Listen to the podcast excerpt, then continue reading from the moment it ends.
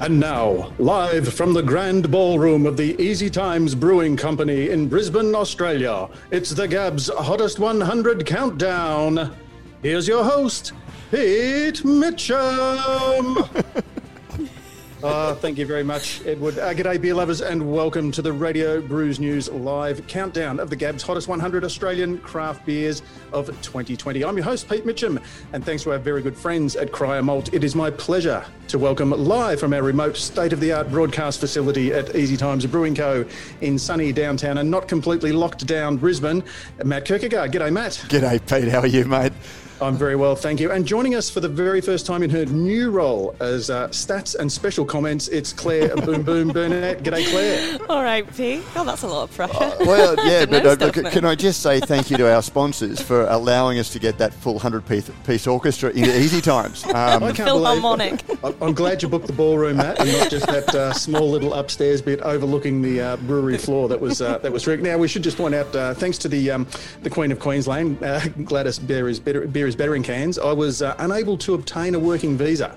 Uh, so I'll be um, getting on the beers down here in the glorious uh, People's Republic of Danganistan. But I'm sure that um, with the blessings of the NBN gods and the deaf skill of our online guru, John Garner, uh, we can bring you, uh, all our listeners, a seamless three, count them three, hours of colour and movement as we reveal the Gab's Hottest 100 for 2020, which, as we've discussed on more than one occasion, uh, Matt, uh, a little bit of a shit show. But it's, yeah. it's nice to be coming through with a bit of celebratory tone. So now, guys, uh, are we looking forward to a, uh, a very pleasant distraction from the uh, the new normal? Um, and will we see a new uh, champion crowned in uh, just on two hours' time? Mate, I'll tell you what, the way things are shaping up, huge uh, ups and downs this year in terms of new entrants, people that might be a little bit of a mm. surprise.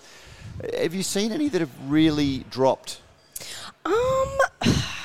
Do you know what? I don't know it's. I can't believe this is my first comment, but I saw that Furphy had dropped sixty spots. That yep. was a lot. And I mean, does that mean something about us buying local? Does that mean something about how we feel about multinationals? Well, like, I'm not sure. But that's where what is local because mm. you know I, I wonder whether you know Furphy is a big beer, like it's, it's got all of that outreach, but it steps right outside of that passionate uh, craft beer drinker mm-hmm. who is becoming more mainstream, basically. Well, it, it, it, always was mainstream, I think. But um, oh, but as in like, but the sort of people that drink it, yeah, like it's yeah. a twenty-something million liter um, brand, mm-hmm. um, but the people who are you know drinking it aren't exactly the sort to get caught up in the hottest 100 voting. Yeah, um, and uh, yeah, actually, and, and, the other thing, and something that we'll be able to we'll have to sort of uh, talk about is you know the metric because there has been so much social media chatter. Um, breweries have really, really, really been pushing their um, brands, mm-hmm.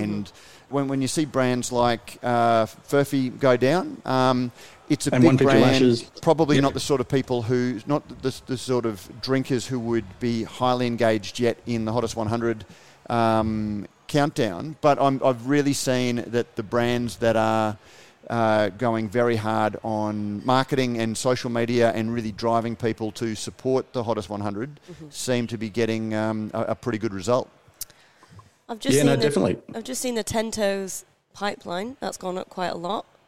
Um, and Queensland. Yeah. How well is Queensland yeah, doing? Yeah, let's have a look. Um, yeah, ten toes. The Sunshine Coast were going hard, weren't they? The breweries there, pushing it very, very hard. And I think uh, you know the, the, your mates effect, where yeah. you know your mates one brewery in a small location mm-hmm. doing really, really well. I know that that has got the breweries in um, on the, on the Sunshine Coast very, very competitive, and also driving a bit of competition elsewhere in Queensland. And so yep. they have been incredibly, incredibly active. Because Queensland was one of the best, well, the best performing state technically last year. 12 beers, uh, 29 beers from 12 breweries, um, and that was the top. New South Wales came in in 25 beers from 12 breweries. Um, so we'll wonder if Queensland can keep its top spot. I'd be. Do you think this year will be the one where we really see the the fruits of, of effort? So the um, the results are reflected in the, I guess, the amount of promotion and uh, pushing that the in, on social media. Well, I mean, as, as we discussed um, in the last episode, there has been a fair bit of finger pointing at people going too far.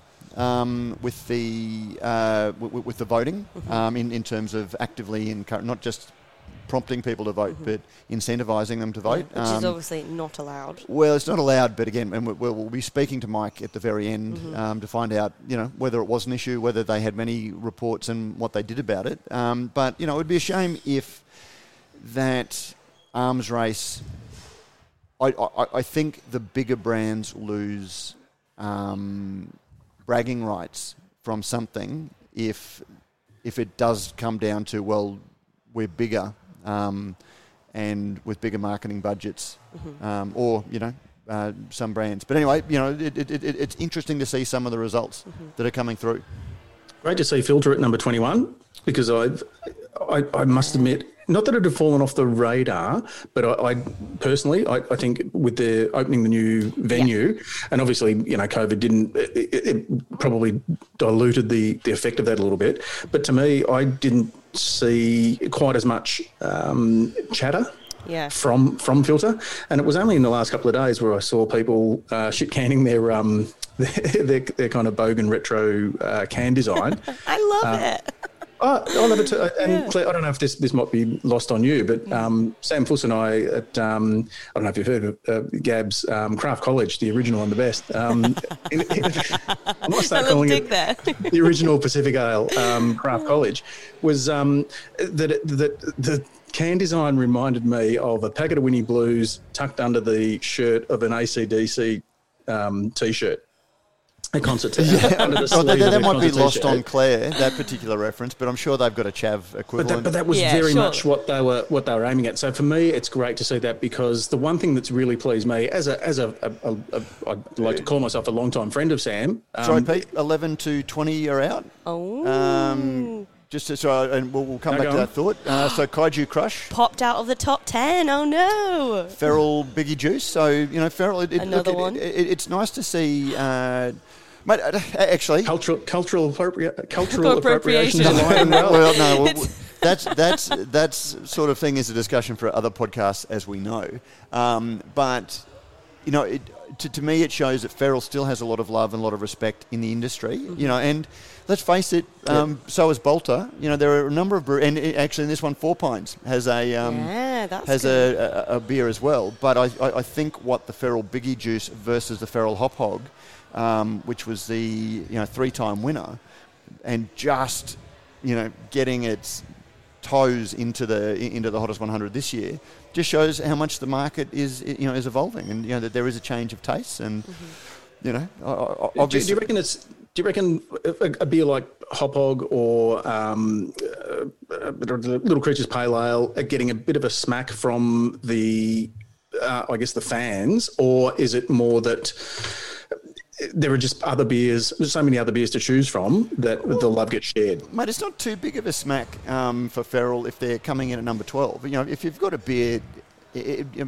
if, if you're a brand that loses that indie cool, um, but still are getting, uh, and, and, and I mean, th- there've barely been any WA breweries at all. And when you look at some of the great breweries that are creating a lot of noise and a lot of excitement, Where, where's Beer Farm? Where's Beer Farm, Yeah. Beer Monkey, Farm where's- WA. Yeah. Nowhere Man?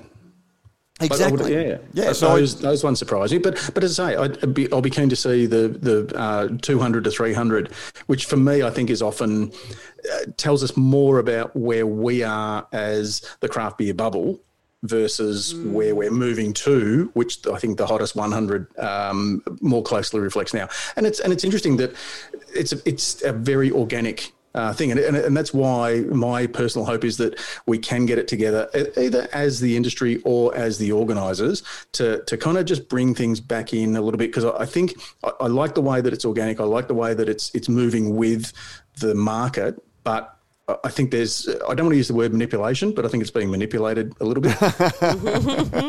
You used it anyway. um, it rhymes with manipulation. Um, Well, yeah, but, and, and it absolutely is. And Manipulation.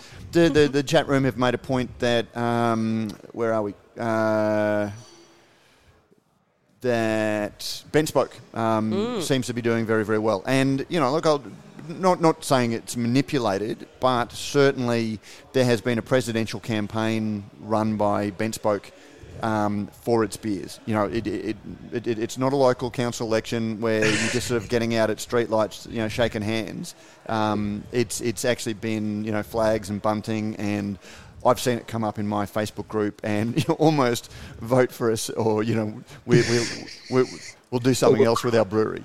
Um, but mate, you can only be the bridesmaid so many times before you just go, "Now, come on." Actually, but let's let's uh, put it to the man himself because uh, there, there, was a lot of um, interest. So where, where's my list, uh, John? Um, Richard Watkins. Actually, no, we, have got a bit of time. So don't, uh, don't, we don't we speak to Richard when he wants to speak to us? Well, that's what I said. Yeah, last year when we tried to when we him in, he didn't have hey, his. Richard. Love you. Yeah, number one beer. Um, so he was waiting on that.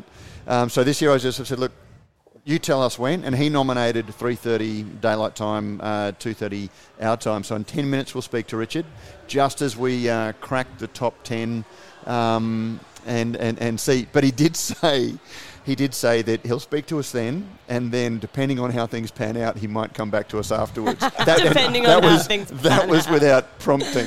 So, well, and, and that, that brings me to my next point, which is it does the upper echelon, does the top 10, top 15 or so, uh, does it really belong to, I guess, an established group who have just not necessarily captured lightning in a bottle, but who certainly have a great mix of you know, your formula, which is uh, uh, hopefully about to be expanded on, because I want to see brackets yep. with a circle in it to yeah, say yeah, yeah, inside the bubble versus outside the bubble and all that sort of thing, as well as the hype and reach and distribution.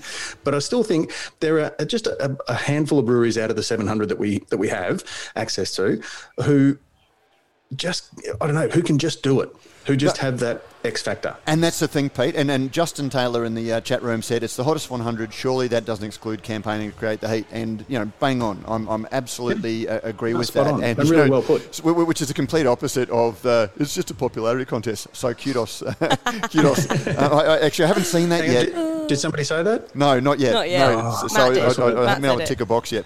Um, want to tick one on. but okay, so looking at it used to be distribution um, by hype squared. So you could have a big beer, but you can't take out um, or plus hype squared. Uh, you can have a big beer that's widely distributed, but that only gets you so far because you also need some reason for you know a- well distributed beer is going to be reaching a whole lot of people that are outside the bubble and probably don't even know that the hottest 100 relates to beer and not music, um, and so you need that hype or that craft beer interest.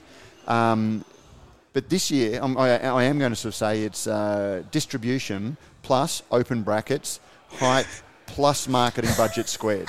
Um, because You've, you've got to Well- have the bubble Oh, though. No, This, I- the bubble's still got to come into it. well, I'm, I'm, I'm separating out. uh, Okay, I'm, I'm separating out um, Because would would you agree? My, my point from is, that- marketing. Yeah, yeah. But do you think though that still within the, the, those of us who are who are really like 100 percent engaged, there is more uh, pull than there is with the guys who are popping into Uncle Dan's or wherever it might be and, and seeing signs to, to vote and, and perhaps getting involved in it. But I think the bubble still has a lot to do with, you know, how the pointy end uh, influences the, the result. Okay, um, what was the what was the final count for the U.S. election? Um, you know, was it what fifty percent of the population voted this year, and they had a record? Oh, not even more. More people every presidential election vote in um, America's Got Talent or American Yeah, yeah. Idol than they do in presidential sad. elections. And that's what I'm saying. And craft beer is still, you know, there is a bubble of people, hopefully a gro- expanding bubble, and hopefully Hottest 100 brings that in. Um, but, you know, like uh, one of the points uh, in the chat room, has there been a range beer in the countdown yet? And I don't recall seeing one. I haven't seen one. Um, but that's and, and so so that's what I'm um, saying is that you know they're a very that they're, they're not very well distributed.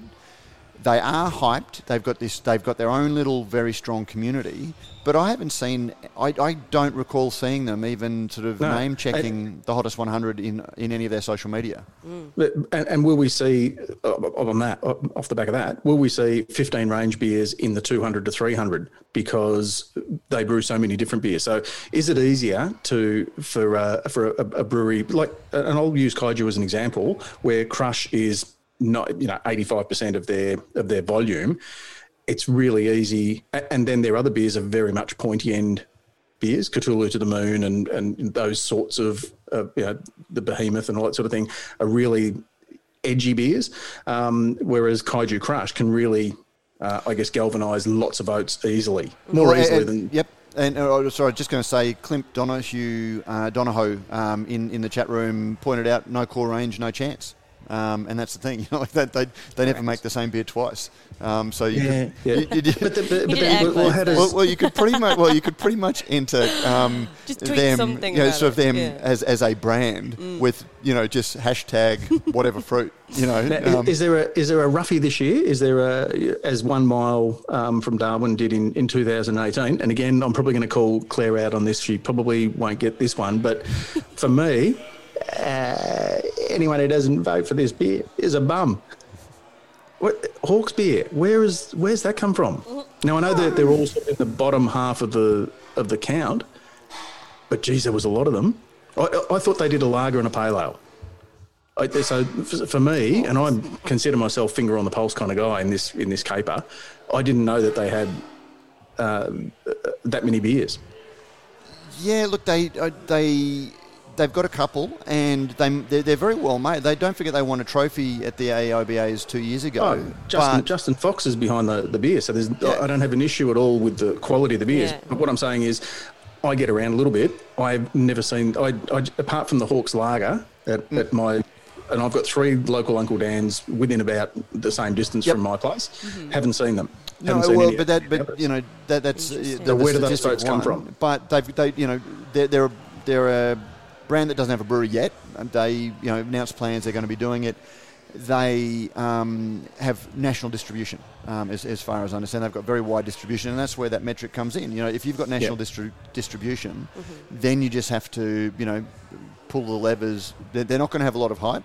Um, I don't think that, but they do have a marketing budget, as comes with brands that start with national distribution but don't have to invest the two or three mil in, uh, you know, in, in, in a brewery to get that national distribution, that money often goes into marketing. Incidentally, which is why I wrote an article yesterday about, um, you know, if that's the choice you make, one of the costs of not having a brewery is maybe having that spelt out on the label. But we, that's for another. We'll, we'll, we'll save that for another discussion. yes. Hey, great to see Pacific Ale at number 20. Major look. Oh god. You we did. looked. Yeah. I was like, what? Um, Four pine, four pines Pacific Ale. Um, and I think did I notice? Uh, I think James Davidson in the um, in the chat room made a point that it's interesting that they're not. Uh, and I don't know whether it's just on the Gabs Festival Facebook page as they update the uh, the results. Uh, you've just got the name, the, the brewery, the beer, and the state. Not uh, there's nothing about sort of style or, or where it was last year. And I don't know. Is that is that new or is that? Mm, I'm not sure. what was that? Sorry, Peter. I was, uh, Um, yeah, you're right because the last year's full list, it, list, uh, full list had the style afterwards, and obviously they've Yeah, taken it yeah. out of it. Maybe and in the the only long reason I say that because a there are some some beers that I'm not familiar with, and I'm going, oh, what, oh just out of Yeah, interest, yeah. what style, what what What is style it? is that? I'm just glad that there was not a uh, pilsner in the top 50, so now I don't have you win to a bet. take a selfie with a drinking a hazy in the shower. Was that what you would have had to do? Oh my god! Well, actually, James Davidson. It's not often that we agree, but style is dead. He says in the chat room, um, and uh, chat What room uh. Canberra also says Hawke's is quite visible around Canberra. Taps and pack, as you would probably expect. With Ah, yeah, I was going to Oh, say okay. that makes sense. Yeah. Um, make sense. now, the, the, the highest new entrant that I can see, um, and correct me if I'm wrong, and the, the, that's why we've got this awesome chat room. Capital XPA Yeah. Looks to be one of the highest new entries um, that I can see. Yep, I agree. Now that's the, the highest new entry beer, but what's the At number 13? Because I did notice um, Cronulla beer, Matt had a. Uh, I was going to that try and avoid that one. was that the highest Well, no. new brewery entrant? Um, oh, Like, like, who, who's the biggest No, debutant? no, uh, no. Well, do- oh, gee, I, I don't have that, but I'm just sort of. Capital um, is their extra pale ale is a new entrant. Um, Okay. So there are others. Um, Now, is it just me too, or I've noticed that- debut? So Modus Operandi, Modus XPA at 23 is is pretty good as well. Um, Okay. But uh, Hey, important, importantly, too, do we have numbers on um, the number of votes?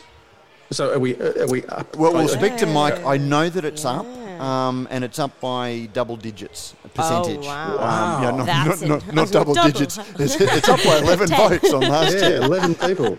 No, it's up on. Uh, um, Luke. Phillips, uh, Beer Farm Royal Hayes was 110 last year. So, um, There you go. yep. Now we, we are just about to get uh, Richard Watkins on the phone, so we'll uh, we'll, we'll, we'll wait and see. Um, you know, whether he was in the know that made him get again, listeners. He chose the time, not us.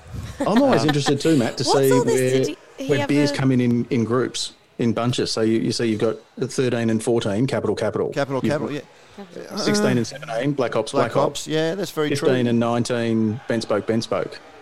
So I wonder whether is that is that an indication Actually, that people are voting? My number One, one, two, two. three, four, five is the same brewery, or Not and, and, and not not, not Is it- suggesting that uh, is it any of these quirk of breweries did it, but if yeah, not not suggesting any of these breweries did it, but you know, um, you know, if, if you've got brands saying vote one and two, um, then they are. I suspect that they are getting a block. Um, you know, I, I would wonder if they're getting a block um, that's leading to that. Ha- you know that happening. Um, Hey, can you just uh, squiggle there on your notes for when we do get Mike on? Because I know early on, the beer number five, I think, uh, sorry, beer number one got five points. Beer number Ah, two. that's right, yes. one. Or does everything just get a, a, a vote? we'll have to ask. Yeah, yeah. No, that's that's So, a that, very, so very good i- point. is there? Yeah. Do you? The higher you put your beers up, the the I guess the more exponentially um, better chance that they get.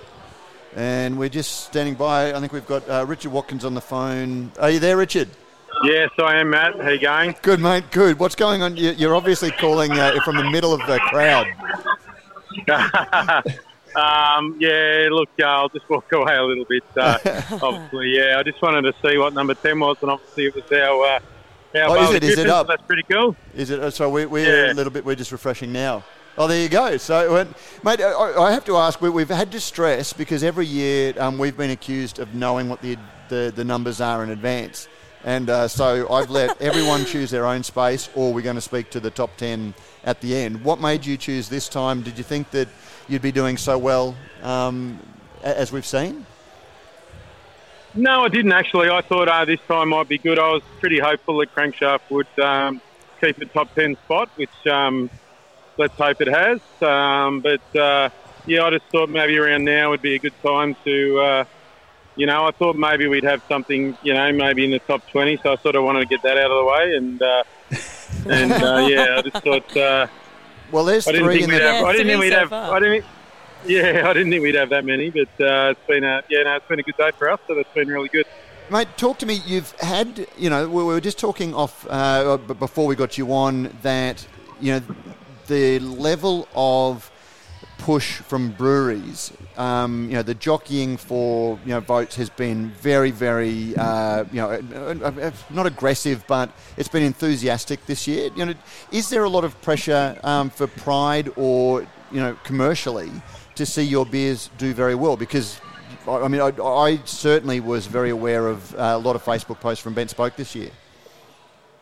Yeah, look, I probably disagree with you there. I think um, I don't think it's been. Uh, I think it has been aggressive, and I I probably don't agree with it to be honest. I mean, we toe the line because that's what there's no rules around really what you can do and what you can't do, um, and uh, I I feel like we're losing a little bit of the hottest 100, and um, but you know, unfortunately, we're all in the game together. So I guess the only way forward and is for some regulation of what should happen. And it's probably a, to be honest, it's probably it's probably a ban on breweries doing any advertising would be my would be my vote, um, and really just then try and try and let the beers speak for themselves because otherwise we're going to go down a we're getting further down a rabbit hole and. Um, and we'll either go two ways. We'll either the competition will either cease because it'll just become something people don't want to be a part of, or we can really try something now and, and regulate it a bit a lot better and, and actually have it as a true representation of the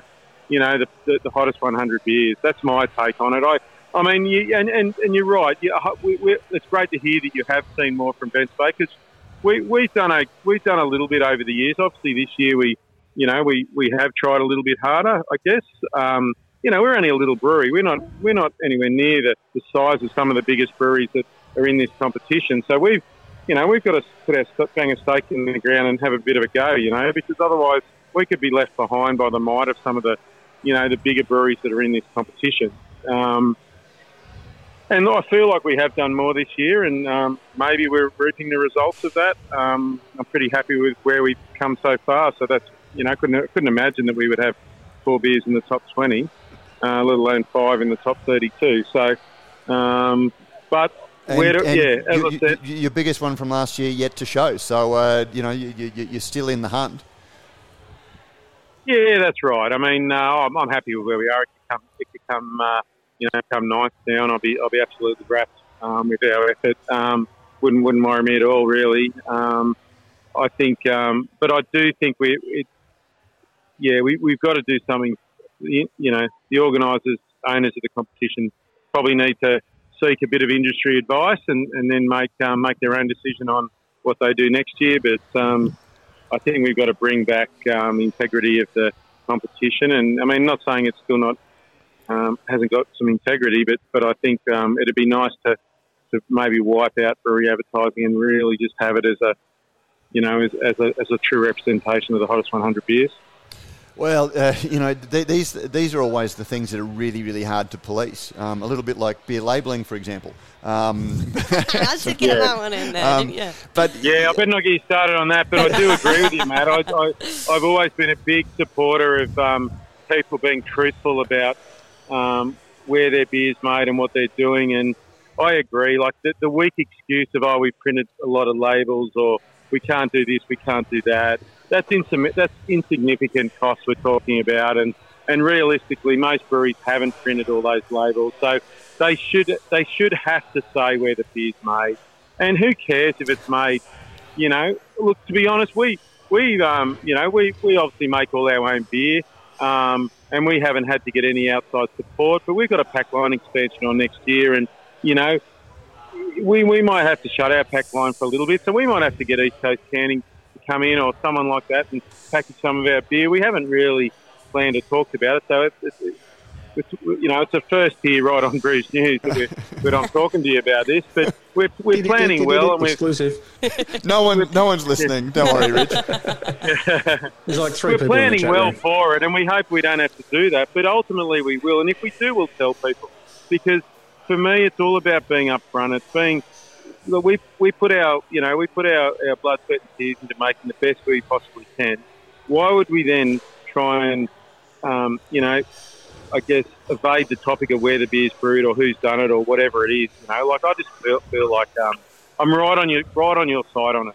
But uh, uh it, it's funny because the, the, the, all of the costs involved in putting in a canning line and shutting it down and going, um, you know, if, if you don't have to take on those costs, then maybe you can spend it on marketing, um, you know, and getting your beers into the hottest 100 because you don't have to worry about the investment you've made in stainless.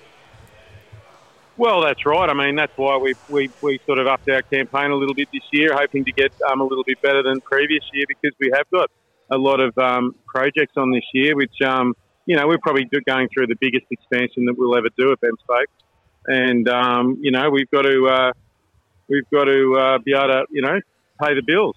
So um, why wouldn't we try pretty hard and and and uh, you know try and get the best results we can? Yeah, hey Richard's Prof here, mate. Congratulations on um, Barley Griffin because you, you, and I know that that's one of my uh, one of my top five beers uh, of all time and, and a real go to. And it's just great to see a beer that is, um, I guess, uh, you know, it, it's quality without shouting from the rooftops. It's just a nice, uh, a nuanced, subtle beer rather than, uh, I, I, guess, you know, that that whole uh, lead with hops kind of thing. So well done. Yeah. Yeah, no, it is great. I think um, I, I, can't remember exactly. I might be wrong here, so uh, you might have to look into this for me. But um, I do believe a few years ago, it wasn't two years ago, it might have been even three years ago, we might have even had two in the top 10 then, and I think that was Crankshaft and Barley. Um, that must have been like 2017. Yeah, 17, yep, yep. And uh, so there's not a lot of times where you see a beer actually come down to a spot and then and then you see it go back, you know, go back up a spot, and then you see it come back. And we've actually had two of those today. In um, well, we've had a, a few of those today, and that's really pleasing, especially the beer like Red Nut, where it actually debuted, I think, at 23, and then went out to went out to 55 and then come back in at 32 today. That's really pleasing for me. That's um, you know, for a beer style like a red IPA to, to uh, you know, to have that sort of uh, um, change in terms of it was on the way out, but to, to come back in, that's really great. And then, yeah, seeing barley sort of, it's always hovered around that sort of, um, you know, 10, 11, 12 spot. I've written it off every year. I thought it was dropping out the top hundreds two years ago. And that's no, you know, I actually did believe that because of, you know, the way Crankshaft was going. And so to see that even come in and grab a top 10 spot is, um, you know, it shows that it's a decent pale that people like to enjoy. Cool. Um, sorry, guys, if I can just jump in and slightly unrelated uh, to Hottest 100, we've got a question in the chat room, if that's okay, Richard. Um, Justin Taylor says, "How much impact is the ATO return of growler excise going to impact BentSpoke?" We probably saw that this week. Sorry, just um, just say that again. Um, Justin's asking basically how is is the ATO return of growler excise? You know they're rescinding their rules on repackaging kegged beer. Is that going to uh, impact you guys at all? Um, look, we haven't dived into it a hell of a lot, but um, you know, it won't affect us in our own venue because yeah. we. Um, You've got a manufacturing license as well, haven't you? That's right. Yeah. yeah. So, but it, it, like, there's a lot of bars and a lot of um, places out there, good beer places that support good independent beer around Australia that buy a lot of different kegs, and and why not let them be able to you know, package some of that beer into, into two litre or whatever the, the, the Australians um, growlers take away. So, yeah. so um, you know, why wouldn't you let that happen? I think that's really good. I, would rather I'd rather be seeing good, you know, good supporters of independent craft beer, um, packaged beer into two litre or one litre um, takeaway options than see a keg sit around in a bar for a long time and the beer go old. So I think it's a really good thing. Yeah. Yeah, yeah fair agreed. call. Well, Rich, uh, we've just seen number eight come in, uh, number nine come in, which is Young Henry's Newtowner. So Ooh, uh, you, are still in the hunt. Um, so are, are, you going to be available if uh, you know if, if, if we get a, a little bit later one. on? Just if you know. If, Come on, crankshaft! Oh. Come on, crankshaft!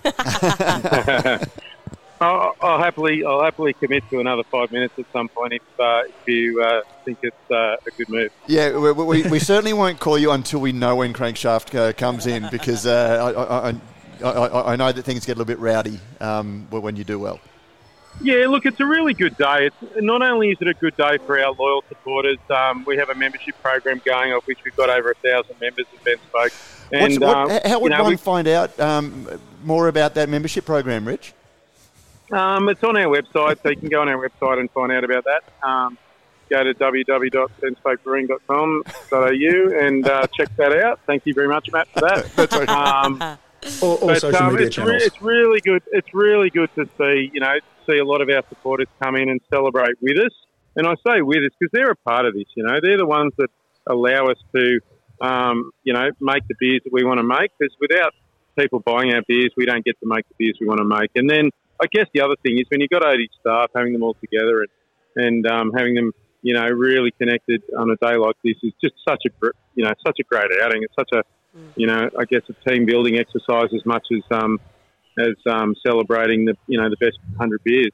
Yeah, well, mate, we we will uh, have to move on, but we may get you back. And as uh, the chat room just pointed out, Crankshaft was a num- was a two dollar favourite on Sportsbet yesterday. Ooh, so uh, I love that it's on Sportsbet. well, I must admit, I must admit that when when my um, sales on? manager when my sales manager actually um, last week had a bit of a look, and he said he, actually Crankshaft was actually at ten dollars. Okay. And he chucked, 50, oh, he chucked 50 on bucks on it. he chucked 50 bucks on it and all of a sudden it, it plummeted to a dollar fifty. Oh. So yeah. I'm not, I'm not sure, I'm not sure you can, um, you can use the betting poll as a, as a, you know, a, a, a gauge on potentially where things are going. Mm. No, um, one, of, one of our uh, regular listeners, we talked about this on the uh, show this week, and one of our listeners who works for a betting agency, but not that one, did say that the pools are very small, and you know, even a small amount of money can have a drastic um, impact. Yeah, I totally, totally agree with that after seeing what our, our staff have done this week. okay, mate. Well, in, in, enjoy the rest of your day, um, and, well, hopefully we will be speaking to you again if uh, you know if circumstances demand it. Yeah, look, just one one last thing. I think um, let's forget about you know who's who's done a big campaign, who's done a small campaign. The fact that we're sitting here talking about independent craft beer, and independent craft beer is at the forefront of everyone's, um, you know, everyone's minds on, on a day like this. I think that's really good for beer in Australia, and for me, that's what this competition's about. It gives us a great chance to talk about really good quality independent beer um, in Australia, and we don't get a, a lot of opportunities to get the industry all synced in one way. So for me, that's what this day's about. It's not really about um, what number comes up. Here, here. Here, here, here. Thanks, Rich. No worries. I'll speak to you later. Thanks, mate. Thank We'll you. We'll chat to you again soon, mate. Unless Crankshaft comes in at three again, in which case we're just going to give you a fresh air. Thanks, mate. Hey, Matt and Cheers. Claire, really interesting that uh, the thing that I really picked up on uh, that Rich was speaking about then is uh, in terms of the integrity of the poll itself. Um, and, you know, whilst we strive for innovation, um, for quality, but also transparency.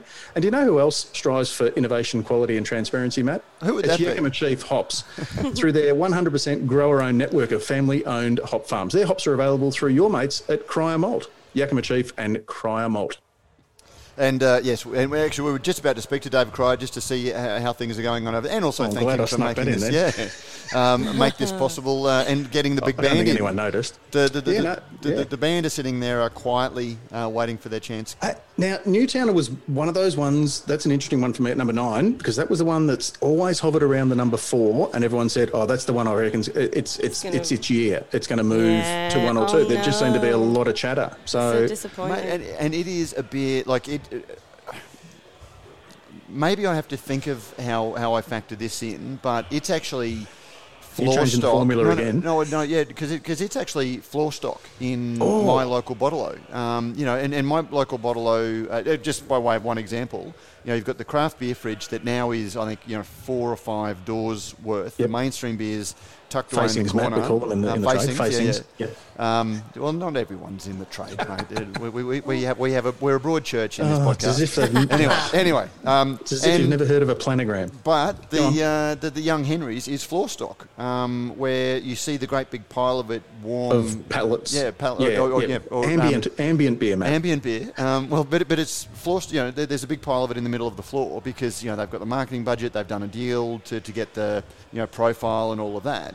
Because that's prime real estate for your your bottle bottle shops, so particularly the the chains. But also, people aren't buying a cold six pack as a convenience or you know take home and drink now thing. Um, so it's obviously a bit of a bulk buy as well, and maybe that's where the you know your engage the, the engagement of the purchaser um, because it's like It's I- a bigger commitment, yeah, to buy a slab to buy a slab. eighty or ninety bucks than it is to go. Oh, I might just try a single at four fifty or five dollars, or a, like you say, a six pack at, at 20, 25. And I'd love to hear from our uh, chat room, you know, whether you know when they last bought a. Um, a, a, a carton, whether they're carton buyers or whether cartons, you know, the, to, to grossly simplify, um, you know, whether a, a carton buyer is the sort of person who, you know, probably isn't, you know, it, it shows a more mainstream drinker, and that young Henry's Yeah, is going a little yeah. bit more mainstream. that's it. and, and good luck Yeah. to them. That's where we want beer to go. Yeah, that's it. And that's what I say. That's what I thought. Young Henry's may have been one of the ones to, to be a beneficiary of the extended reach. Um,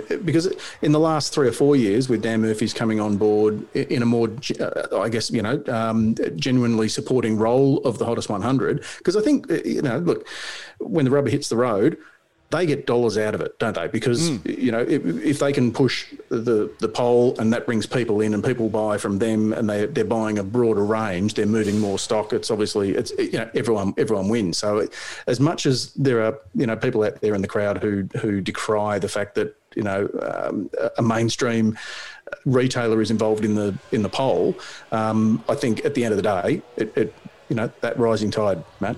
I, don't know, I don't know if you've heard that one. Well, You- I, I have, tick- but uh, now Tick that one off. Just need to welcome our next guest, uh, Mr. David Cryer. David Cryer, welcome to uh, the, the podcast that you make possible.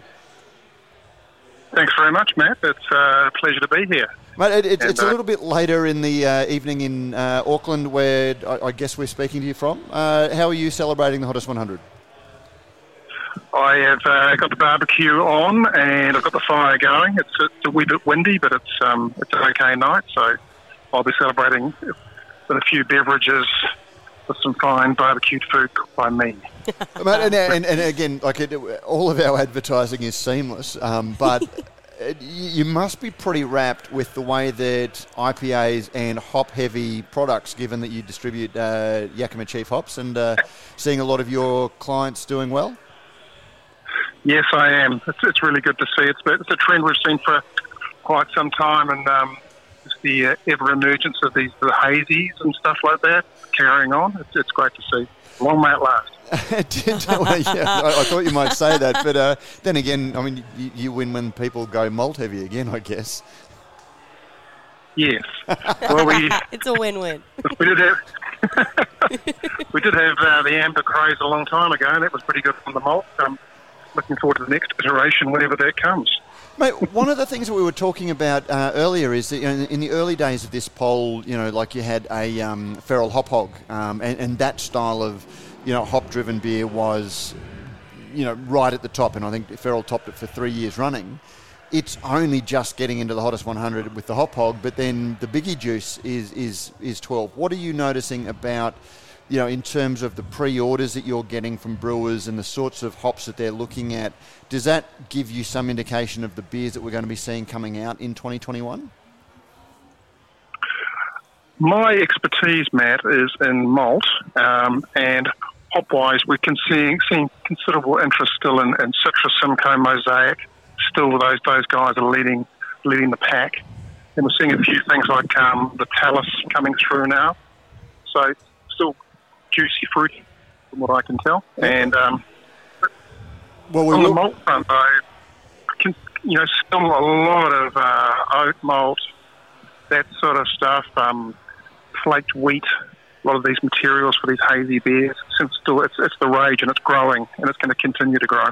Well, we'll be speaking to uh, um, Ryan from uh, Yakima Chief. So yeah, so so it's interesting to hear that you are seeing that sort of malt bill um, edition coming through um, for, for, for, sales. Now, we've just seen, uh, speaking of a classic beer, uh, Bridge, Bridge, Road, Bridge Road Beechworth, Beechworth Pale Ale coming in at number eight. Gone down two. Just, uh, that's, that's, nice because that, that was one that I think a lot of people again thought, oh, it's it's a perennial number five um, or 6 and is it yeah is it due for a fall or does it um, you know has it had its time?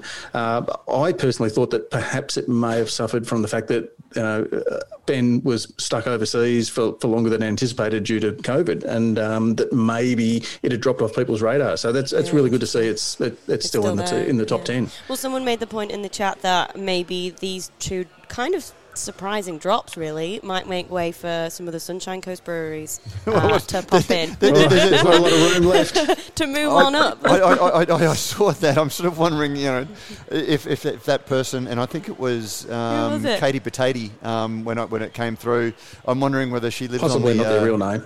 Yeah, well, I'm, well, I'm wondering. Uh, I'm wondering whether she uh, lives up on the Sunshine Coast and might have a little bit of a, a blinkered vision because I guess it leaves room for a whole lot of uh, brewers. David, is, is, is there much interest in the New Zealand Hottest 100 um, that you're aware of? I am, yes, there is interest, of course. You've got a great brand, so yeah, a lot of people interested, definitely.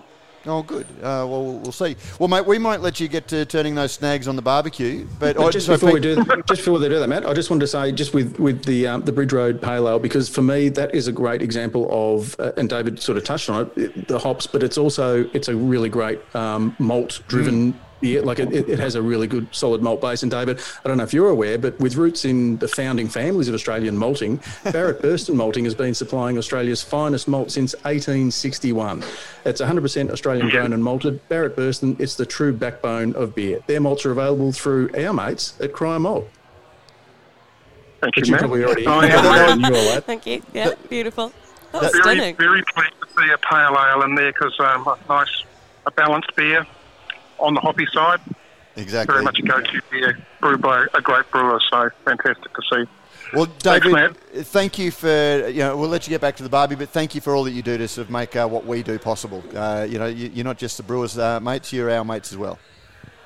Oh, thanks, Matt. And keep doing this great work you're doing here. It's great to listen to. Thank you. Thanks, mate. Bye. Talk to you soon. See ya. Bye. Thanks, David. Hey, Matt, we're serious. We're going to speak to your mates. If we're going to keep using oh, your mates as a, as a tagline. They got to get on board. People, well, people are going to be blaming us, uh, and Katie Potato does say that she is. Uh, it's her real name, and she Ah, just something goes. go. So yeah, so uh, yeah, well, hope uh, no doubt she will be uh, um, going for the uh, Sunshine Coast uh, breweries, but yeah, it does. Well, we, certainly- we've already seen Donny. We've already seen, well, we haven't seen Larry, um, which was their No, we haven't seen Larry yeah. That's true. and where Yeah. did Larry get last year? Top was top ten. five, I think.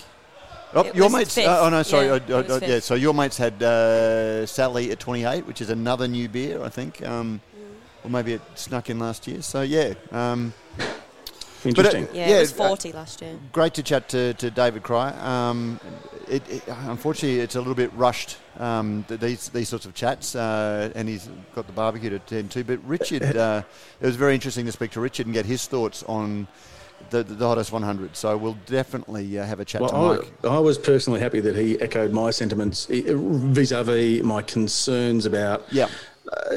and, and it's not it's not about integrity. It's about the perception of integrity. It's about um, people say, "Well, I'm not going to vote because it's all just a you know you can game the system or you know it, it's it's lost its fun." Or as I, I'm happy that it's growing organically, and I love the fact that you know from you know, 150 people voting in the that, that first year 12 years ago to however many tens of thousands that we're getting now shows that it, it does have value. And, and clearly, you know, you, you listen to Richard, there must be a, um, a value in getting a beer in the top 100, um, in the top 10, or a new beer or a debuting. Well, uh, and I, I won't bother going back to it, but Luke, um, uh, who Luke Phillips? Yeah, no, no, Luke, Luke Phillips. Um, I was just going to say that he, he's, he's been my source for the uh, for the punting. He's been uh, uh, with a background in the, the horse racing industry. He's uh, kept an eye on the sports bet, but also as a uh, you know national account manager uh, for significant breweries. He weighed into the comments before that bottle shops, bars do look at you know that they do range based on your finish in the hottest 100, um, and as soon as there's a lot of commercial pressure to do well, you know, like if if if, if you, you're a sales, you know, if you're a brewery that walks into a venue and they say, "Oh no, well we've just ranged this because they were above you in the hottest 100," you're going to be doing, and, and there's going to be a lot of commercial pressure on businesses to make sure their results are, you know, there or thereabouts, because otherwise they they, they, they lose out. Yeah. Yeah, yeah, and that, it's a shame because it, that's not to say that beers that don't figure well are not well-made beers because it's it's it is a little bit different to you know we often talk about AIBAs or um, you know World Beer Cup beers. Uh, you, you you you cannot you almost cannot get uh, a dud beer accidentally getting a, a medal or an award. Uh, and, and by dud beer, I mean, you know, a, a- a poorly executed beer or a, a- a beer that has significant faults. Whereas, um, I guess, you know, the, the, the broader palette, um, it's a little bit different. Great point made in the chat room. Getting a beer in the uh, top 100 might be awesome, but there are some breweries that can't keep up uh, with that can't keep up with the hype like Mountain Culture range. They sell out all the time anyway. But Yeah, it I, I, I guess to they're them. much smaller. Yeah. Yeah. Yeah. Um, and and well, Is that I a better mean- problem to have, Matt? Do you reckon? Well, but That every time you put out a beer, it's it's pre-sold or there's a queue around the block. It'll be interesting to see um, how DJ goes next year because they are building this big production brewery, and you know when. You, you, when everything is walking out the door anyway without any help, Yeah. you don't. You know, Why why, would yeah. why would you add to your problems by pushing your beers in the hottest 100? But then suddenly, when you've got a bigger brewery and you're sort of going, oh, geez, you know, we're, we're sort of not quite pushing through the volume, and, and not saying that this is going to happen, but you know, Yeah, um, hypothetically. hypothetically, if, if that was the case, you might sort of you know want a little bit of razzmatazz around your your, your, your label as well. yeah, yep. So- Interesting. Very interesting to see. So we're coming up to oh okay, so still a couple of minutes uh, before the number one, and we might actually uh, yeah, so just have, have a little bit of fun with the next one. We'll. Uh, uh, when, when, we, when we announce it, uh, by not having somebody on on the phone, but uh, now you got me thinking. yeah, no, I'm just. Uh, So this is so- what happens when I when I don't turn up to rehearsal. no, I'm just trying you, to. you guys have me muted. It, This it, is a been a, a, like an hour that just hasn't stopped, uh, particularly after the early uh, technical di- di- uh, technical We're two two minutes away from the next announcement, are we? And what are we up to? Number seven. Now, where was Beachy Pale Ale last year? That's what I want to know. Um, Well, it should have a little thing. Uh, it's it's down two, so it oh, was down number two. Okay, so it was number six last six. year. Okay, so you know, Ben, actually, another one Oh, that hang on. I uh, just got to. I just got to tick another one off. There we go. seen Done. Beachy, uh, yeah, thanks, uh, um, chat room. Um, Beachy Pale Ale down two, but it was one that Ben Kraus came back and really gave it a push on social. You know, there was a They personal. did a full video and everything with Yeah. it. Oh, it's crazy. it, it, And, and it coincided with him coming back from um, from Europe, overseas, yeah. uh, where, where he, you know, suffered uh, not being able to get back in. I, I complain about not being able to be allowed into Queensland. He wasn't allowed back home. Full stop. Yeah, yeah, which must have been really hard Is it- actually for him Mm. to be so far away and not have any idea what's going on or when he could ever get back. Like, oh, and they had a stack of. Well, we, we had the podcast with them recently. yeah, they had the yeah. stack of uh, corporate uh, of cancelled flights. But So I- I wonder whether that maybe actually helped. Um, that it- you know, just before voting closed, uh, you know, Ben popped his gorgeous-looking mug up, and um, perhaps you know I got a bit of a few sympathy votes, mate. uh, fittest bloke in uh, craft beer, I'd be willing to, to, to say. Um, I can't believe the first thing that he wanted to sort out when he got back because I had no idea what he was talking about, and so I had to go sort of looking, and it was he wanted like a one of those a special exercise bike for, for the hotel room. I- well, I, I would have said, I just want a really large esky. well, but no, but if you follow him on Strava, as I do as an, as, as an athlete such as myself, um, sorry. sorry. ripped, he is ripped. or, or even on Facebook, the, just the rides that he was posting. He was living in the mountains of Austria, and or the, The Alps, Tyrolean, I- I- I think uh, yeah, the call them. Alps area. Yeah. um, and just the rides he was doing. And could you imagine, you know, when when you've been in the Alps, you know, those wide open uh, mountains cycling, and then coming back and a wife, two children. In a the single room. room, um, and he said, oh, "Hold on, we got uh, Surprised he didn't spend more time out on the road. And don't forget too, like whipping down to the local bakery is, is like it's a, it's half a stage of the um, you know Tour de France. We got number That's right, Pete. um, We're just going to uh, number seven. number seven is.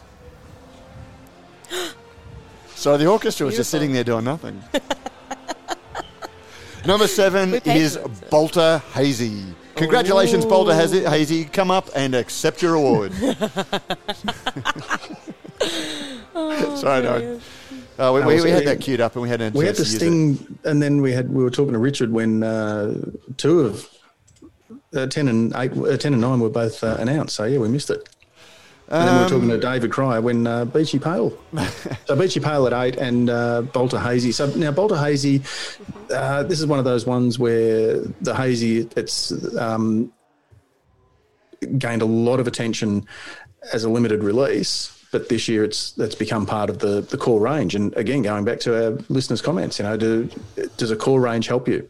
And well, I, I, but again, Still Ben be good produces beers. so many good beers, and you know, having a core range. But Bridge Road is a very like not pedestrian in any negative sense at all, but it is a mainstream like it. It, it is just a core range, old school um, style of beer to be doing so well, um, and you know, it's, it's really exciting to see it. But um, the, the thing that I find very interesting, you know, Balter, um, you know, if you look at some of the buyouts, um, Pirate Life, um, which was bought on the back of being a hugely successful, very well known, hype driven beer, basically fallen off.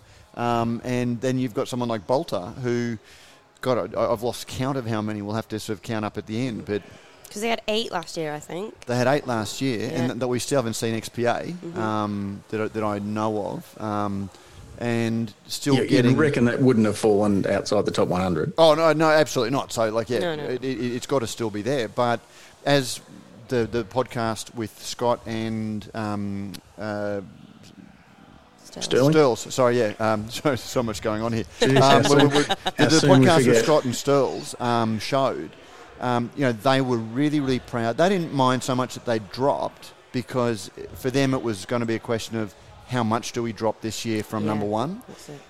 And then, as they pointed out, you know, we still had more beers than anyone else in there. Um, and harking back to our chat with Richard, they certainly did um, have a funny video, um, and they talked about the hottest 100. But they were a brewery that didn't say vote for XPA over anything else. They just kind of sort of said vote for your favourite beer, and hopefully ours will be amongst them. Which you know, I'd- Interesting too, kudos- Matt. They also even didn't say vote. Oh, they didn't just they? said no. They they uh, uh, fastidiously avoided using the word vote. And I think they used it was something like uh, "show your support So for," your support, or, yeah, or that something was like it. that. Yeah, yeah, yeah. Which I which I think was a deliberate ploy, and and maybe it's to be heard above the white noise of everyone saying vote, vote, vote, vote, vote, vote, vote, vote, support. Yeah. Yeah, what- what was that? Oh, and, They're a bit, they're a bit subtle in how. And I'm not saying I'm not saying that. I don't mean to say that in a cynical way. I'm, I mean genuinely that yeah, mate, I- here's here's the vote, and the vote helps everyone. it's you know like you, we, we we try and be journalists and you try to sort of be uh, appear impartial but you know like Balter is a is a brand that just has so much in you know the, when you look at uh, Scotty and Stirls they just are so passionate and so honest and they really want to know that they're doing well and so you know it, it, it, it's keeping with their brand um, Yeah, yeah, 100. percent So- is there a chance of a, a new beer entering the? Because so far, uh, Barley Griffin has been top ten, moved up two places, but we haven't seen. Have we seen anything that's dropped out of the top ten? Because Newtowner was there, uh, Beechworth Pale Ale. Kaiju Was and, there? while we have a bit of a and look Feral did, didn't they? They dropped out of the. Oh, top Kaiju. 10. Kaiju Crush might yeah, have- Kaiju and Yeah, okay, so so there's a chance that we could have a, something new in the top yes. ten. Ooh. I just wanted to give um because we've been speaking very much to the chat room, which is who have been fantastic. But I just saw on Twitter. I just want to say to Mark from Newey, um, who's a lovely bloke. Uh, we, we've we've done a bit of work uh, with Mark from Newey um, at the. Uh, I'm trying to think of uh, his last name, Pete, uh, for you. Oh, Mark Mead. Mark Is Mead. Mark Mead Yeah, from. Warner's Warner's on the Bay. from Warners on the Bay. That's it. Way Uh, back in the day. uh, and he's just sort of said a lovely tweet. Um, uh, the so good listening to the countdown live here in Newey. Cheers, Matt and crew. Um, Oh, that's nice. thank you, Crew. And g'day to Newey and Crewy. And um, uh, now I know the guys out at Stomping Ground, I think, are listening to us, as are the local tap house crew. And I think over in South Australia, uh, Big Shed Brewing Concern have got a, um, a, a Hottest 100 countdown. I don't know if they're listening to us. They should be. Well, okay, maybe not. No, yeah, no, no, no, no, no, no. Yeah, th- th- sorry, they, they are. Technical, So, technical difficulties and everything. no, no, we, we just had some food put in front of us, Pete. Some so really just, good looking food, and we just No, no, enjoy. completely. No, no, go So, mate, Don't worry you- about it, mate. Pete, I'm all you good talk amongst here. yourself. Yeah, go Yeah, on. don't worry. Yeah. Yeah, it's, it's annoying enough that I've had to do this all, you know, with a, a mandated mask um, during the whole thing. It just makes things so difficult.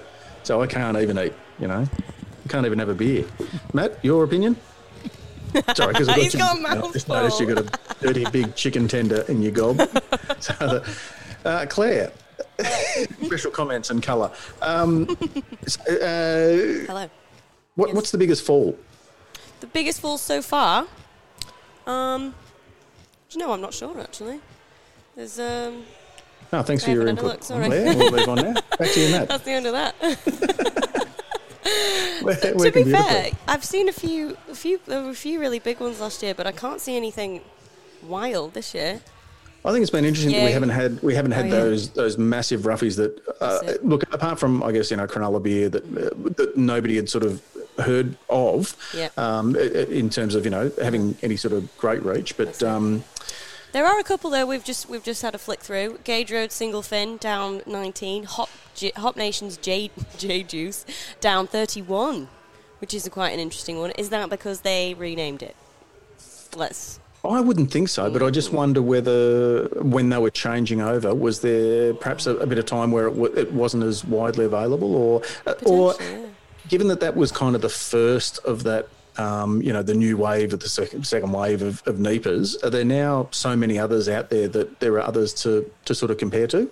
And uh, look, yeah. uh, I could be I could be wrong, but um, you know that that strikes me as as perhaps um, an option. It's, it's look great to see that you know um, innovation in the in the beer biz, and also you know that just that use of hops. But that's Um, the thing, I think, Pete, is are you going to see the on trend brands are going to come and go a little bit, where some of the ones are a little bit more, um, you know, set. Um, like an, an XPA is a is, is a more of a for, for want of a better term for a new style, classic not style. a thing. Yeah, well, no, but it's you know, but then again, like Cooper's XPA it as, as, as, um, the chat room uh, has just told us, fell 54 places. So Yeah. But was that because it, yeah, there was a bit of hype around it last year because it was the first departure by Coopers and their first foray, I guess, into, um, if you like, true craft or new new craft. I don't know. Well, I haven't seen too much in, in my social media campaigning from Coopers because I know that a couple of years ago they didn't even bother entering their beers, and then suddenly they realised that mistake, and then they were very anxiously putting their beers in. You wouldn't Um, do that now, though, would you? Like, you wouldn't deliberately go out of your way to say we don't want to be part of this. Please don't include us. Well, Like, they're the- the there brewery now, wouldn't do but that, they- I, I don't remember seeing. Would, would they, Matt? Um, well, I don't know. I, I, so I wasn't even listening, Pete. He's a bit. Oh, Jesus. oh, in that case, well, I'll get back to what I was talking about about, Yeah, about hops and innovation. Um, industry leaders and innovators, uh, Yakima Chief Hops. They're a 100% grower-owned network of family hop farms, and with a strong focus on new product discovery, process improvement, and sustainability, Yakima Chief Hops is dedicated to providing the very best hop products to the global brewing community. Their hops are available through your mates at Cryer Malt. What were you saying, Matt? Seamless. I hate having. Did you think I was going to do How a did you know? there? It's like you knew. And you thought, How I reckon he I can get no chicken tender. Oh, in. You were foolish, never ever going to be able to get another chicken tender in, and that's why I threw to you. You are evil. Thank you, Pete. Now You're we must be coming up to the the, the A minute uh, away, a minute away from uh, number six. number six, and uh, actually one of the guests that we wanted to speak that we thought would be safe to um, talk to in the top ten. Because they, they, they might actually be offended. Ho- hopefully, he's not listening um, when, when I say this. we knew your beer wasn't good enough to get in the top ten, so we thought well, we'd talk to you no, now. no, but that's the, that, that's why we've got him on, but don't want to. Um, um, All right. th- that's why we want to get him on, but So 'cause also I'm not don't there, I don't have access to Paul the running Bowker. so- Yeah, no, no. Paul Oh, Bowker Paul is Bowker. is uh, because again, you, I can't think of too many quality product, you know, production quality beers, and Pete's got some in his hand right now. Um, but then again, they because of their business model, you know, they have actually they have done a bit of campaigning this year. Um, Have we got Paul there? no, uh, not, not not yet. We're just getting him on uh, on on the phone now. But I, I just wanted to explain that we're getting him on now because we figured that they are beers that are very very good. But I would have been very very surprised if they. Um, hold on, looks like we've got. Well, uh, Brick Lane also, Matt, has, I guess, the on, advantage. Uh, just breaking news. Oh. Pete. Oh, here we go. Up 243 places as Ballistics Hawaiian Haze uh, coming in at number six. now, that would suggest that it existed Oh, yeah. last year. I, I thought Yeah, that was a new, weird. a new beer this year. How can it be up Um, 246 places if it didn't exist until this year? I'm not sure. Is that a debut? Uh, I'm not sure, you know. I'm I don't know if it was debut, but we do have Paul Bowker on, on the line. Paul Bowker, welcome to the Hottest 100 Countdown live on uh, Radio Brews News. Thanks, mate. Um, oh, I'm, I'm, I'm loving it. I actually, sadly, I haven't been listening to the uh, the live entertainment from you all because I've been in a little brewery uh, on the coast called Precinct, and it's uh, been a bloody tremendous day down here. I can tell you that. Well, mate, I, I, I, I just tied myself in knots, um, and I was hoping that you weren't listening because I was just saying we got you on during the top 10 because we figured it was safe that no one would accuse us of having the results, but then by implication, we, that meant that we didn't think you were going to be in the top 10, which. You, you, how rude. you, you, it's, it's, it's bloody disgraceful. I'm, I, like, I got the call and I thought, geez, there must be uh, Red Poppy Ale must have hit the top 10 or something because of uh, You got him really Pete's excited. fondness for it. Hey, hey, No, Paul, you would- Paul, Aren't they horrible? Paul, it's Prof here. I've already done the red hoppy uh, ale gag, mate. Oh, I, and- look, I would love to see. I would love to see it in the uh, in the top five, but um, I, I I don't. I'm very happy with the, the draft and the base lager and the, the one love and Avalanche, which I thought was a, an absolutely cracking beer, um, snuck into the, the top 100 as well. So well done.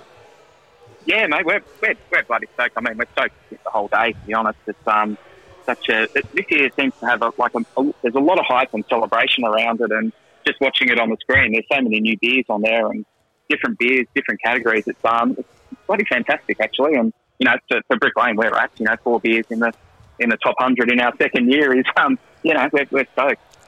Mate, to what extent, because people have sort of said, oh, you know, the bigger breweries have an advantage. I, I, would suggest, though, that you have an advantage in that I guess you are lucky enough to have broader reach than some um, due to the fact that some of your stakeholders, your owners, your partners, your supporters um, are in such varied and, and different um, sort of walks of life and, and, business. And obviously, if you can get them to, uh, you know, activate or engage their, um, you know, their database or their email list or whatever it might be, that, that that's obviously uh, handy? Uh, it's handy. I mean, well, I guess the first thing is, you know, it's great having, um, like we've got 40 odd people who are sort of uh, involved in the brewery, have put their hard earned into it, and they're, they're all pretty proud of it. So they, they love crowing about it. And um, I guess, you know, a lot of them, um, you know, a lot of people who have found out about Brick Lane have found out of it because of people involved in it. And, you know, that's got a lot of people into our beers and, you know, I think probably a lot of people more into craft beers as well you know, once they try ours, they try others, and um, so I think it's, a pretty good thing for the industry. Um, in terms exactly. of how effective it is for, um, you know, competitions like this, you know, it's, it's, great for public awareness, but you know, I guess nothing can really beat having uh, one-to-one contact and having someone, um, you know, sort of encourage you to vote, and uh, you know, that's that's a great way of getting people to vote. The, the brand and awareness out of this thing, and I, I think the difference this year is. Um, a lot of people seem to have gone for an approach where they put their brand out there and use this as a, a chance to market beer generally and their own beers, but not so much to solicit votes. And, and so I, I haven't listened to any of the commentary, but I, I, guess some of the beers yet to come because I saw nine and ten, but things um, potentially like ballistic and um, you know some of the other beers, you know your mates and um, I, you know I don't think they're actually going out there just to solicit votes for this with their big campaigns. I think it's um, creating um, great brand awareness for them personally and also for, for the industry and as a whole. So, you know, I, I think the whole competition's bloody marvellous, to be honest. Oh, it, it, and can't agree with you more. Um, but lo- looking at a beer like uh, Ballistic Hawaiian Haze that has just come in at number 6 mm-hmm. um, oh, that's great, yeah. Yeah, oh, sorry, yeah, so yeah. you, you, you missed that. So came in at number six. It's just gone national in the last, you know, three or four months. They, you know, they, they've uh, gone out nationally. They um, crazy with billboards. Crazy with you know they, have taken yeah. billboards. They had a major execution at the uh, hottest one. Uh, sorry, the Gabs Sunshine Coast and Gold Coast events, um, and they've also supported it in, in, in trade. I wonder how much that um, drives uh, you know, a beer like that. You know, can, can, you just have a nationally ranged beer and expect it to, to, to be well supported in something like this, or do you need to give it that little bit of love by encouraging people to vote for it? Uh, I, I, mean, obviously, you need to encourage, well, not obviously, but for, for new beers, clearly. I mean, Hawaiian Haze or any of the new beers um, that have sort of hit the top 20 in the last couple of years, um, you need to have a dedicated campaign. I mean, I don't know what the numbers are, but we're talking I don't know what, 40,000 people vote in this or something, um, which is a really small percentage of the beer drinking population. Um, so if you want to get those votes, you need those people to vote for you. And, um, you know, just whacking up a couple of billboards is not going to do that. So um, you need to be quite targeted, I think, if you're new. But on the other side, you look at things like, um, you know, Stone and Wood and Balter, and, you know, assume Balter and Stone and Wood are going to have, you know, three of the top, you know, maybe three or four or five beers or whatever. Um, and they've got such love now in the community that people just vote for them naturally. I mean, I don't think, you know, Balter have done like a, a, a beautiful little campaign about the can ad, and that, that was just awesome, like the unloved can. But they, they've sort of reached the scale where they probably don't need to directly target votes because they've engendered such a great relationship and affinity with the beer population that people naturally vote for them, which is great. You know? Um, we had Richard Watkins of BentSpoke on earlier, and he suggested that marketing for the whole thing get scrapped. Like, you shouldn't be able to market your beers for the hottest 100, ask people to vote. What do you think about that, Paul? Uh, I, I, think that's absolute crap. I mean, um, but, but no, genuinely, the hottest Richard 100. on the other line now for you, Paul. No, well, no, no, seriously. The um, the beauty of this top 100 is it it opens up beer to a whole bunch of people that may not have drunk beers that feature on the Hot 100. And the more that we can promote that list and that movement, the better. And if it's billboards, if it's whatever, and more people end up drinking, you know, dense BentSpoke beers or ballistic beers or whatever it is, I mean, surely that's great for not just independent beer or craft beer, but for the beer industry as a whole. Like, let's bring people into a yeah, category and 100%. shout about it. Like, why, why, why are we afraid of advertising? I mean, that's, that's Hey, listen. Paul, Yeah. I was, was going to ask you just on that, and you, you sort of touched on it there, but is there value, do you think, or, or is there um, like a, a, broader spread? Like you said, um, people see, oh, this appeared uh, in the top 10 or the top 100, ever, and people remember that brewery and then may seek out those beers. Then they go into, if it's, for example, you know, a, a Dan Murphy's or something where they have um, beers ranged by style, that they also go, oh, I haven't heard of that one either, the one next to it, which, you know, I, I didn't hear. You know, so it's just exposing people to, uh, like you say, the broader range of, of independent beer um, overall. Yeah, and I think, and it's not even independent beer. It's um, just new and interesting and different beers because I think our role, um, you know, and BentSpoke seems bloody great. Like they've put so many people, like Canberra is now just a beer hub because of BentSpoke, and um, like businesses like BentSpoke and ours and others. And if we can bring more people into drinking beer rather than alternatives, then that's great. Like I'm at, I'm at Precinct Brewing, which opened you know, a few months ago, um, and there's people everywhere drinking, you know, sour beers, fruited beers, hazy beers. And I guarantee a, a chunk of these people have probably never really drunk beer before, and they're now part of our community. And the more we can crow about that, advertise it, and bring people in, the better. And mate, you, you make a really good point about you know bringing people in, and I've actually had a couple of texts while I've been sitting here from old mates of mine that are completely outside of the beer industry that you know are what I would call mainstream beer drinkers that have put a toe in the water, and you know they, they've sent me photos of places that they're at today that have got a hottest 100 chalkboard, um, and I don't think they would have known that the day was on before today, but have seen it and have now started taking an interest in, in, in all of these votes. So that's awesome. But do you think there is an element that if it be, if it does become too aggressive, that it will favour the businesses that can put more resources or are just willing to go that little bit further in the way that they market? Did do we want it to become something that does become a presidential style campaign where whoever spends the most does the best? Yeah, I mean, it's always any can any top top list of whatever description is always, I guess, acceptable to that. But the way the way I look at like Gabs in the top hundred or two hundred or whatever is it it's the top hundred, and everyone that's a part of it should be incredibly proud. And people are coming along to all these big events and drinking the beers not to seek out number one, but to seek out all these beers that now have this big movement about it. And I don't think it's any different to, you know, the Triple J, you know, Hot 100, which is obviously going along at the same time.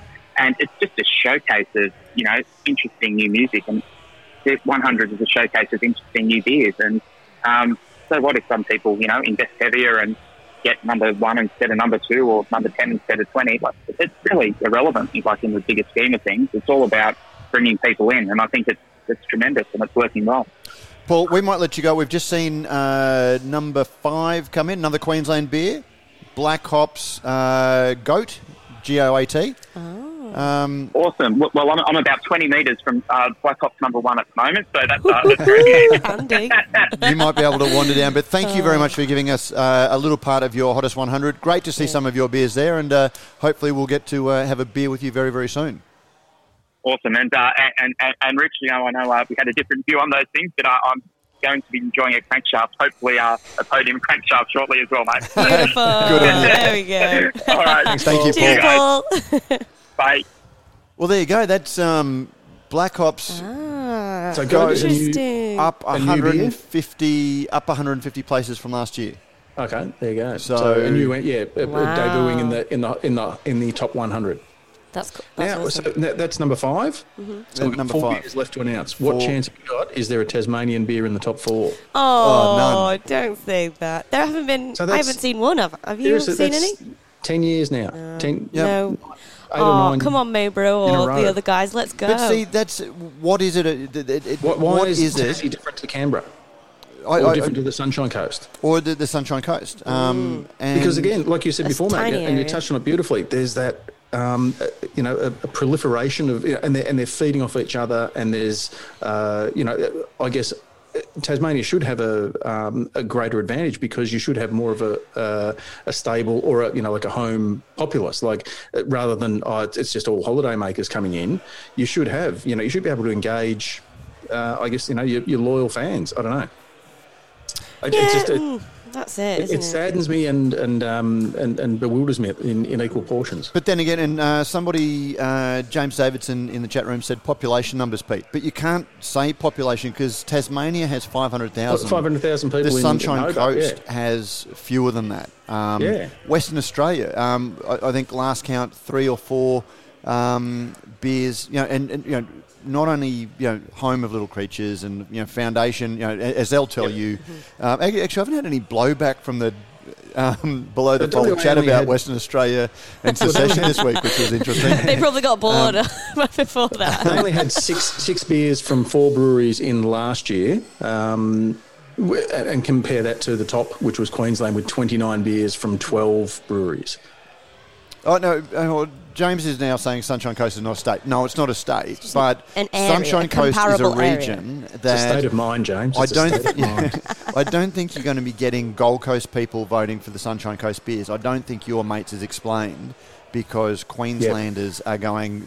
We are proud of our state because there's a lot of other brands, and you, you, you look at Balter, you, you look at all of the brands that mm-hmm. are doing well. The Sunshine Coast has a really, really strong provincial aspect to it. Maybe Katie Potato in the uh, chat room can uh, sort of uh, agree or not um, that there is. Um, uh, seems like uh, Katie Patati actually has weighed in. Seems like Sunny Coast Brewers get along real well and collaborative and support each other brilliantly. But Does that help them get votes in the Hottest 100 though that they're collaborative? Well, that's the don't thing. Yeah, that yeah. necessarily and would. again, there was a lot of chat amongst us, the the Brewers. There was a lot of competitive tension that was sort of that I was Ah, picking okay. up um, Yeah, yeah. between Brewers. You know, oh, isn't it awesome? We're all doing so well. Oh, gee, I'd really like to see my beer doing better. Um, Yeah. and that, and that's where you sort of get that competitive Well, edge. But On, Tasmania, on that, Matt, because we, we've spoken about um, Balter, we've spoken about Pirate Life, we've spoken about Four Pines. Where's Green Beacon? Oh, mate, Green Beacon is probably a case study because you know. Did you remember when um, they were taken over and? Uh, you know, I had a really good, great tra- chat with Adrian, and he said said all the things you expect a brewery owner to to say. Um, they uh, and then the next day, I sort of said, look, you know, it, it's easy to say that, but let's wait and see because they were bought by Asahi at that stage, not by CUB. Yep. That then the two companies came together, and instead of being one of two um, Asahi breweries, they suddenly became one of you know all of the CUB brands, and CUB has had a little bit of attention deficit. Uh, you know, over the years, they can't walk and chew gum. You know, Yep. um, w- w- with so many things. You know, while juggling seven balls. Um, Yep. and And Whistling Dixie. and whistling Dixie. And, Just- and so they, just to so throw in they've another metaphor. so they've lost a little bit of focus um, there, but then they've also lost a couple of key staff. Like uh, they, they had somebody come in from head office to, to be the, the, the GM, and things I've heard is that you know knew the beer business but wasn't a beer person himself, um, and Oh, okay. that loses a lot of guidance. You look at you know when you walk into Balter, it is a beer lover run brewery, um, and you know I look I, I just suspect that. Uh, yeah, and, and, and you know the, the the guys that drove it before the sale um, weren't you know as much as Mick and the, the, the Surface were involved in Balter before the sale and they were the investment. They were never the face of it. They were never setting the agenda. They were never driving it. It was Scotty and Stirls and and and you know the, Yep. the guys who are still there driving it, and so not a lot has changed. Um, I get the feeling with Green Beacon that there's a little bit more. Um, lack of direction there. But that, uh, again, like I, I don't have any knowledge in, inside, but that's just what I observe. You don't hear them, you don't really see them. Um, there's, you know, um, so yeah, so Green Beacon in, in a state that is doing incredibly well and who makes beers um, that are incredibly deserving. That's where some of the things that aren't just marketing and things like that, it's, it, it's engagement. And Green Beacon doesn't seem to be a brand that really engages outside of its own um, you know, smaller. Well, interesting audience. case study then, and I, I point to the number six beer there, the Hawaiian Haze. Um, is Founders First a better, I guess, driver of craft than than the bigger Mighty brewery? Craft now, Pete. Mighty Craft Pete, yeah. Uh, sorry, Mighty Craft. oh, look, I, I mean, I, I don't know. Like, what, what do you think, Claire? Because I, I, I, I think when inevitably when you join a much bigger company, you have to conform to things that they do, to processes they have, to ways of working that they have. Whereas Mighty Craft from day one, they were much smaller. They had really got some really experienced guys behind them. Um, not in beer, but in the wider like corporate finance type people. Um, so they they were good at what they're doing from a business perspective. But what they did is actually just say, right, we are only going to part own you. You just go off and do your own thing. So actually, they don't own, they don't majority own a decent amount of the um, breweries that are in their portfolio, but they do have, um, and they do own some. Not don't get me wrong, but No, a lot. They've, do you think there's something to them said for that, that they mentor? They, they come in as a more of a mentor role. Yeah, whereas absolutely. The To- bigger to breweries, up- I guess, to- are seen as Exactly. we we own your ass. Yeah. Like we- we are your own. it's a we little bit like that and i also think once you get bought by a bigger company like that you can you you'll have clauses in your contract after three years you can exit you can leave you don't you, you kind of haven't got as much skin the skin in the game that Oh well, with most of other them, and I know, do. yeah, with Mountain Goat, and I know with Balter that there are, you know, it- you don't get the full, you know, we'll give you half the check now. yeah But you've got to hang around and keep going for a couple and, of years make sure you do all right but then after exactly, that and then you get the other half of the check. Exactly, yeah. So, I mean, they've got that incentive initially, but then after that, you're kind of like, oh, well, I can just leave. Whereas a lot of these other ones, you slipstreams and everything that Mighty Craft have, they are still very much directing the ship in lots of different ways, lots of the practical day to day things. It's just some of the wider upscaling, expanding strategies that Mighty Craft help them with. Um, and I don't think, from what I know and what I've heard of um, how Mighty Craft operates, they don't often get involved into the day to day operations as much. Whereas I can imagine being owned by a corporate, they would. So, Yeah, yeah, and I still think there's there's still a lot to be said for. It's all about um, uh, engaging and activating. You know, i- it's turning uh, I'm a loyal drinker into well, actually put your finger on the button and and open the the app and and vote. Um, taking that, being able to take that next step, and, and I guess having that level of trust or that level of yeah, look, at yeah, yeah. uh, as I was going to say to Paul, um, but we didn't get a chance. At the end of the day, you've still got to make good beer. Yeah, Um, absolutely. bec- bec- yeah, because at the end of the day, it, it's got to be that. Oh, I, you know, I remember that beer because, as we've said a hundred times before, this is not AIBA. This is not World Beer Cup. This is not judging beers based on, um, you know, set criteria. This is just it's it's Mabo. It's the vibe, and, and that's it. It's just the vibe. It's Yeah. just like you. It, it's just I, I want to vote for that beer because it's this combination of they're really nice blokes, uh, and I- I've been to the tap room, and, and I think uh, we shouldn't discount that. I think there's a lot to be said for you are a much better placed um, to, to do well in the hottest 100 if you've got a, a, a consumer-facing uh, experience. If you've got a tap room or a, Yeah, you know, Pete, we've a just bar. had number four.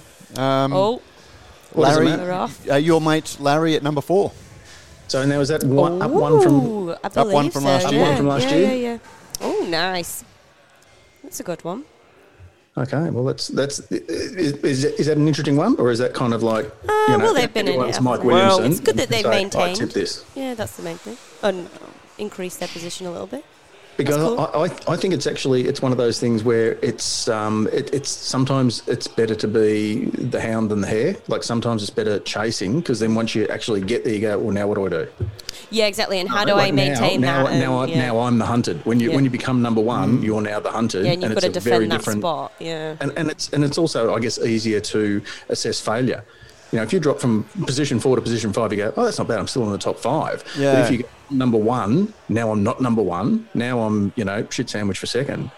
Yeah. You know, along with along with 500 other beers. But again, it, it- it's an interesting one, and I'll, I'll make a couple of points. Okay, uh, last uh, of the last four have been Queensland beers. Really surprised, like you know, um, really crazy. surprising.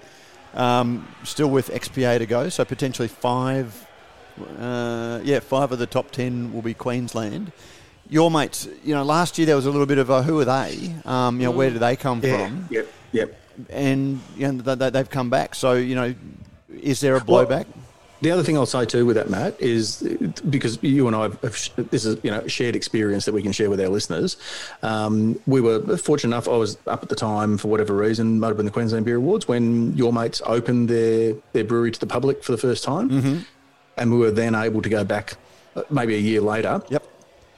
Larry had improved 100%. Yep. Like markedly. You could tell these were guys who, who, could, who could brew a beer. But then when we came back, you go, oh, actually, no, they've like they've really tightened this up. And well done to them. Oh, and, and there's so much to love about, you know, you, And I we, wonder whether we've had them on the happened. podcast.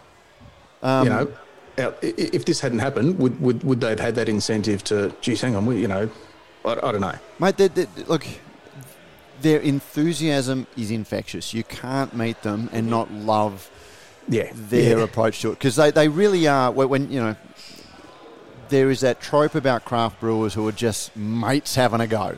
Um, and you know everyone like it, it, even some of these brands that are you know marketing driven and not putting it on the label that I'd love to sort of bang on about you know they all want to pull that little bit of we're just mates having a go. We just have a big marketing budget and n- no desire to own stainless steel.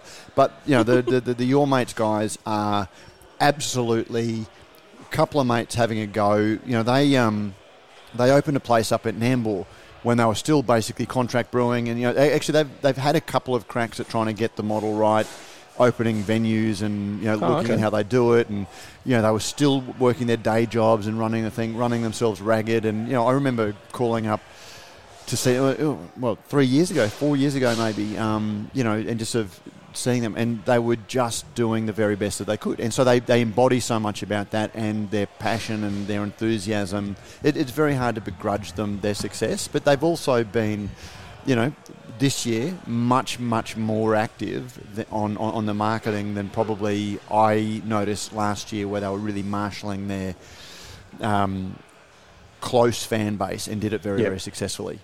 Is it important, Matt, do you think, for them to keep doing what it is that has made them what they are? Or do you think they need to grow? Oh, well, Does that make sense? Like, I'll, like I'll be I, honest. I, I really want to see them hold on to that essence, that that that that matiness, that blokiness, that where you know a couple of guys just having a go. The business side, I'd like to see that, you know, to make sure that obviously you, you, you're doing what you can to be efficient. Yep. But uh, uh, that attitude, you don't want to see them kind of get.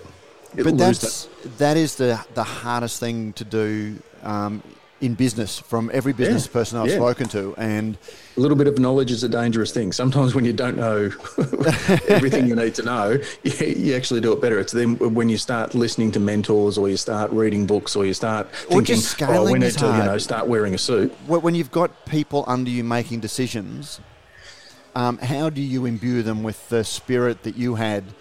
Um, and, and you know, Stone and Wood are a brand that have done that very, very well. You know, Jamie, Ross, and Brad are not involved in the day-to-day operations of the business, um, and you know they've stepped back. And we've got uh, Nick Boots um, is there, and they even uh, had Benny Summons until recently Who's recently moved on? Yeah. um, yeah, was the head of Fermentum, and then they've got their, their, their staff down. So, you know, creating a culture that survives the passage of the own, you know, not the, you know, the, the, the I know what you mean. Yeah, um, of, of the owners is incredibly hard, and you, you, you hope, and I, I, I hope that they're quick studies, um, or that they've studied, and how, how do they do that? Um, because it, you know, it, it, it- look, it's great to see them. I, I'll be honest, a little bit surprised um, that they have gone up one. Um, I, I thought they might have stayed in around the top ten, but as you said, they might have been I, here I this did, year. yeah. I'll be honest now. I did think they might have dropped, um, but that was that, that was only based on I thought there's a beer that I can't put my name on. That, that there's a beer that I can't name. That a beer that I can't put my finger on. A beer that I, I, can't think of.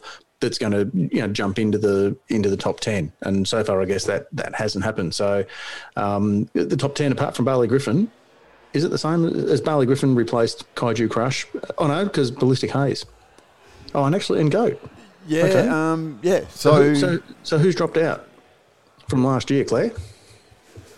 Throws to special comment. girl. sorry, she's Gets- she's got gets it, she's, she's got a Oh, headset she's- off and she's eating. So Oh my god, yeah, sorry. We, we were just we were just sort of taking a sub out from the uh, from Sorry, the commentary. Uh, so this is the Having a problem little when I, when I don't have the video, when I'm not there with You you, and I'm what relying on. Uh, That's web- it, you just dobbed me in. I can't see Claire. Sorry about that, Dale. No worries. The boom, who's not in the room. Who's definitely not in the room. Sorry about that. Or is in the Um, room, but but, yeah. otherwise predisposed. Um, yeah. It's interesting that is there really much change in the in the top twenty at all? Not really. I haven't I seen. mean, there's not much the new. And, and look, I think that's. I, I don't think that's a bad thing. Um, as I say, just, uh, getting in the top 100. So the you know Bad Shepherd's uh, peanut butter porter. It- It's it's not hundred times worse than whatever you know is announced as the as the number one beer. Um, it's just that, and, and look, I, I, I often think, what would it be like if we created the hottest 100 20 years ago rather than you know 10 or 11, 12 years ago, whatever it is now? Would There'd be a hundred to um, fit on the list. Well, yeah. Well, well, that was the thing. You know, when the, the first time that I was approached to write the the, the Critics' Choice Australia's uh, best 100 beers, um, there were people who said, "Well, you're not even going to get 100 different beers, let alone you know the, the, be be able to rank them." Um, and that certainly changed from the first one we did to the sixth one, which I think was the last one that we did. Um, the number of breweries, you know, really grew, and I'm not, you know, th- th- there's, there's so, so many reasons for that, and I think you know Brews News, Crafty Pint, um, everyone else who's who's I guess promoting um, this community is responsible for that because there are so many people out there going, you know, uh, who are exposed to that innovation, to that quality, to that you know striving to do something different that, that's not just mainstream beer, um, has created this this whole thing uh, of which the you know the Gabs Hottest 100 is is a, a very large part. And I say it's, it's a great snapshot. And yeah, for those people, oh, it's just a popularity contest. Well, duh. yeah, Only, It is. it, it only pretends to. It doesn't Yeah, pretend yeah. to be anything else. And it's not an absolute indicator of success. Like you haven't reached the pinnacle of life if you're on it, but No, it's a nice indicator. It like tells us a little bit about the Oh, industry. It's I guess a I've, yard uh, I've- test. I've almost got a diagonal. Pete, now just as we come up now, uh, somebody in the, um, I think it was James Davidson in the uh, chat room did say that Easy Times he- must have usually a fairly beer in, quiet. beer, beer in the top uh, top three. Um, Not like him to post a comment. Yeah. Go on. What is it? What did, but what did he uh, say? no, no, well, well, no. Um, we, we chose Easy Times uh, as our host, and we've been enjoying some uh, great beers here because they didn't have a dog in the hunt. Um, so there was no, no one could accuse us of uh, doing it. That's but it. Uh, Not yet, I, not would yet. actually like to Soon. welcome their uh, head brewer. Still three places. um, who up, up until the uh, last couple of weeks, they've just been uh, the carers of some expensive stainless steel, but they are almost a fully fledged uh, brewery. So, Karen, McCar- uh, it's Karen McCarthy, isn't it? That's right. Karen McCarthy, uh, welcome to uh, the Hottest 100 Live. Thanks, Matt. Mate, thank you very much for hosting us. Now, uh, it must be exciting, given your background at Black Hops before you came to Easy Time. Um, you, you you spent a bit of time. Tell us a little bit about your background as a brewer. Okay, so um, I worked at Black Hops for what two two and a half years. Um, finished up working with them in November the year before last. Sorry, I'll, I'll just break in. We do have uh, number three announced, uh, which is Okay. Balter XPA. Oh, well done. So why did you hold two fingers up then, Okay. Matt? Uh, well, That's better. mate, that, no, no one else could see it. I'm, I'm Um, so He didn't have we to didn't go point it out, but the he video. did. So they've dropped from number two, is what I was saying, Oh, Pete. is that? Ah, so, yeah, see, I didn't read the code. So there you go. So uh, we'll, we'll come back, but uh, Karen, you finish telling us a little bit about yourself. Oh yeah, for sure. So um, I was with Black Hops for what two and a half years. Um, finished up with them and found the job with Easy Times a few months later. Um, yeah, obviously with everything that's happened the past year, it's been a bit of a slog getting this place open. How Um, is it stepping from being a you know like a support act, um, for want of a better term, at a, at a brewery, just of stepping in and you are the the, the, the guy um, or the or the, the, the person. It's um, it's been, yeah, it's it's pla it's been interesting. I It's- find that as well because you can blame, like I can blame Matt if things go wrong, but Yeah, I you haven't got anyone to blame now. Uh, oh, in the like setup of the brewery, I've been able to blame almost everyone the tradies have got it wrong. The DA was wrong. Like there's miscommunication between this person and that person. But Karen, now just that do what Matt does and just say, if anything goes it wrong, is. it's squarely on my shoulders. so if It's all to do with gets COVID. infected, it's going to be well, Karen, what did you do wrong? yeah, So did you clean the tank properly? So much pressure. Yeah, Oh, yeah. Oh, you'll be all right. But yeah. So when uh, when do you think you're gonna have everything? Well, when are we gonna be getting an Easy Times beer? When am I gonna get one pulled for me? Uh, next week, fingers Next crossed. week. Yeah. Fantastic. Oh, brilliant. We've had a couple of beers in tank for the past two, three weeks. Mhm. Um, a couple of them are terminal. We're just waiting for them to pass their final sensory testing, and once that's done, we'll chill them, we'll transfer them, and we'll cake them. Amazing. Yeah. Um, and do you want to tell everyone what they are? What you're going with first? Of course. I'm always so interested what people go with. I think it says a lot what they want to put in their core range or their first years. Uh, some of these are going to be like first releases. Some of these won't be core range, Mhm. but the first beer we're going to be bringing out is going to be a tropical pale ale. We've hopped it with uh, Wai-iti, Eldorado, and Azacca. Um, the next beer shortly after that is going to be a hazy IPA. Uh, Cool. we've Classic. used Yep. HPA's new hop Eclipse. Comes up with all this like massive mandarin notes. It's amazing. Mm.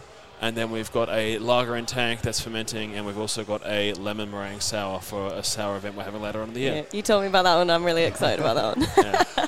Yeah, Okay, good uh, um, Karen, you hang around with us, and uh, have you been watching the Hottest 100? Have you got any thoughts on the styles that are, or, or, or the way that the uh, list is shaping up? Not so much on the styles. I'm actually stoked to see Black Hops Goat placing fifth, though. yeah, that's being cool. a beer that I used to brew, and you know, obviously massive props to Govsy and the boys for the work they do. It's great to see them place so highly. What is their secret sauce? Because you know, obviously, there, there are a lot of brands. They've grown very, very quickly and very, very strongly. But then they're also, you know, they're, they're, they're winning quality awards um, at competitions. But then we're also seeing their brand cut through with uh, things like this. Uh, you know, wh- what did you notice about them that makes them special? Oh, um, just the attention to detail they have. To be fair, I mean, it's from the top down. So obviously, with Govs being the brewmaster there, and then Gaz as the head brewer. Um, just from there down, they have a culture of you know attention to detail and quality, and yeah, that's that's. I guess that's the best way of putting it up, putting it, of putting it. Awesome. But they've created such buzz, and one of the things we've been talking about consistently during this countdown is buzz matters when it comes to something like this. You know, cre- not just having people know who you are, but having them engage uh, with you. What is it about them that you think that really has led to people engage with the brand? I think a lot of it is to do with the way they're. I can actually hear myself now. Wow, that's very strange. Um, when I was there, I was there from I guess earlier on, like sort of early in the Black Hops story. Yep. Um, and just the way that they, as the owners, engage with the people that sell their beer and they have events with. Like even towards the end of my tenure with Black Hops, the owners, Govs, Dan, Eddie, um, the sales reps, all of them were going to events that like even just small little bar events, like a beer launch here. Like this bar's taken on like a contract with us, so we're gonna go and or with them. Sorry, we're gonna have you know go and have an event for them. It's just there's I guess the for the buzz with Black Hops, it's like that personal touch that they got, or the struggling for words here. Personal touch that the people buying or selling the beer for Black Hops got from like Yeah. the actual owners, and not Yeah. just from sales. Yeah, that's yeah, cool. If, yeah. That, if that makes sense. yeah, absolutely. And is that something you want to bring into Easy Times as well? Absolutely. Yeah. Yeah, nice one. Um, we, we've got a couple of minutes. What, what do we want to do, guys? Do we want to get somebody on the phone? Do we? Do we want to? Uh, Dangerous. Yeah, Well- line, line somebody up. But while we do that, because I don't know if Because Karen can hear me. Balter's number three. So, Yeah. w- do, do we agree that you know the top three are going to be the same as last year, and it's just an order thing? Well, hang on, Bol- uh, Balter XPA was was four, was it? Or was Larry four? No, Larry was four. Balter XPA is three. Three. Um, so we've got just Stone sort of Wood looking Pacific Ale, and we've got and we've got Crankshaft. So we got yeah. So So still haven't appeared. So unless one of those or both of those have made a mighty fall, and two beers that we've never heard of have made mighty leaps, let, us assume that they're they're going to be one, two in any particular order. uh, uh, what, what, do we, what do you reckon? Do you reckon uh, it's going to be Get- Stone and Oh, oh. Oh, oh, Name it now. What do you reckon, I Karen? mean, I mean, if if Balter on, if Balter isn't number one, Yep. and that means Stone and Wood could also not be number one, so there could be someone else in there. So I mean, Yeah, I yeah. obviously, Oh, obviously, yeah. obviously Crankshaft is there, but like, Handsome Elvis could uh, could sneak in at number oh, one. I'd like to see, A- a I'd like to see Handsome stout. Elvis there. if only. It was interesting that Karen, uh, you were talking before about um, the, the tropical uh, pale is the, the, the first one that you've you've sort of cranked up with. Is that uh, deliberate in, in terms of um, looking at the Queensland market and saying this is something that's going to sell here, or just saying everyone else has got one, uh, sort of we we should have one too? Kind of neither. I, I've had a couple of like really good examples of tropical pale ales, and I'm, I'm like, well, I, I really want to make my make, my, bleh, make one myself. I know what you meant. Yeah, yeah. So it's more Um, about making a good tropical pale ale that I'm happy with, and then getting people to drink it, rather than Yeah. this is what's going to sell Nah. or anything Yeah. like that. Excellent. And I don't know who supplies your hops, but um, you might be interested to know that Yakima Chief Hops is a 100% grower-owned global hop supplier based in the Pacific Northwest, Karen. Um, their mission is to connect family hop farms to the world's finest brewers, much like yourself. Their hop products are available through your mates at Cryer Malt. I- Seamless. Think I think I may have already ordered some. Hey, Oh, that's what there we we like to to see. We, we know Did you hear people. that, we might be able David? to Did hook you you hear up with a that, deal. just, just in case he was worried about uh, you know renewing the uh, the membership. I don't know that's about you guys, but this suspense is killing me because You're a bit tense. You- you- well, because once we know number two, we know number one, Yeah, and then there's so much to talk about. Yeah, Um, yeah. I They reckon- almost really. We, we, we probably should I've got my announce thoughts. one- Unless, of course, number two is just some beer from a backwater part of Australia. that I was Imagine well, and it just completely knocks. Sorry, Pete, Could you it be go. another? Could it be another Hawke's beer? or Hawker's beer. Hey, now, sp- Oh. speaking of which, wasn't it? I was getting messages from Muzzin. I reckon he was getting a semi every time he saw. You go, oh, oh no, it's Hawks, not Hawks. but uh, it was so funny to listen to uh, you on the Sunday Sesh uh, podcast with Muzzin. Um, you know, Muzzin's So basically going, "Oh, it's." You know, I, I won't do the accent the way you No, did, no. Pete. But you know, it, Yeah, please don't. I, great, good 'Cause it on him, good on sound him. You know, I, I've got wasn't it? nothing against. I've got nothing, but it's shit. I've got nothing against it. I've got nothing, but I only popular beers win. I've got nothing, nothing Yeah. against it. But, But and but uh, wish- he but must be we- we hating did- having to. You know, it, it must be tearing him apart that he's got a beer in the hottest 100 that he can celebrate having a hottest 100 beer for a change. Yeah, exactly. And, and look, and this is the thing that, um, and, and look, uh, yeah, Hawkers is, is almost the exception that that proves the rule, um, because they've got a really good, strong core range. Their their their outside beers, if you like, are great beers, and and they they don't brew bad beers. They've never brewed a bad beer, but they just can't seem to garner. Now, whether it's whether it's because their core range is too broad, or I, I do think Victorian breweries do suffer from there are so many breweries, and it's uh, there's such a strong community that the love is shared. Um, and using the example of um, you know, whether it be Black Hops on the Gold Coast and, and Balter on the Gold Coast, or the you know Ten Toes and, and your mates on the Sunshine Coast, I think it is easier. And, and Canberra is probably the best example of being able to galvanise your your support base. Um, uh, parochially, like by, by saying, you know, this, you know, support Canberra, vote for Canberra beers. Whereas Victoria, it's a lot harder. Where's Fixation? Fixation makes some of the best beers. Um, and, and does that change, you know, now that Two Birds, and Two Birds, is there a Two Birds beer in the top 100? I don't think I've seen one.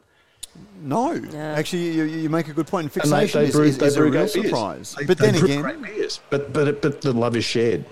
Has perhaps Fixation been out thinly. there spruiking? Ooh. There's been plenty of, not necessarily, uh, there's been a lot of uh, fixation uh, social media posts, not necessarily specifically Hottest 100. Okay, okay. So maybe And I don't know whether that's been a deliberate attempt to say, Oh. let's avoid sounds using like the result.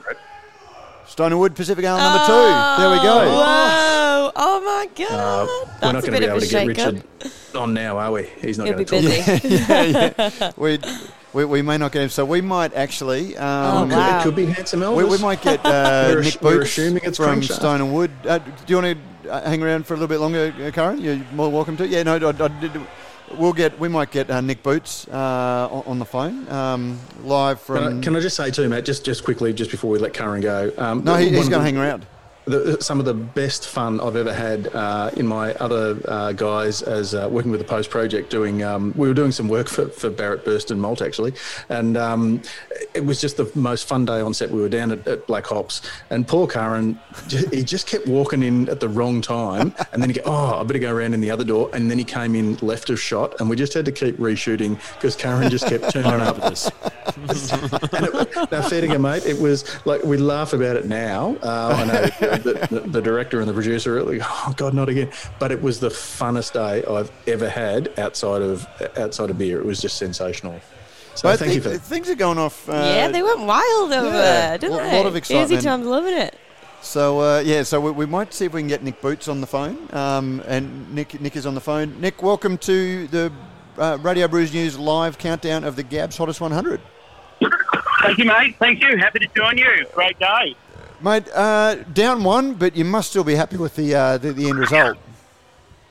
Yeah, absolutely. Absolutely wrapped. You know, that, what are we, 12, 12 years on the podium, and we've been, you know, one, two, three, back up to two, back to one, two this year. Um, you know, that's it's fantastic. And, um, you know, first and foremost, we're just absolutely, um, you know, pumped for the, to see how well the industry's performed again from independent point of view. And, um, you know, say big thanks to all our drinkers and loyal supporters out there for um, putting us up there at number two with the original Pacific Ale. And if you're going to lose to anyone, you'd kind of have, to, uh, uh, like, assuming it plays out the, the, the way that it seems to be uh, expected now. if you're going to lose Yeah. out to anybody, uh, Richard's not a bad guy to lose. You know, you, you, you- there'd certainly be a lot of respect there.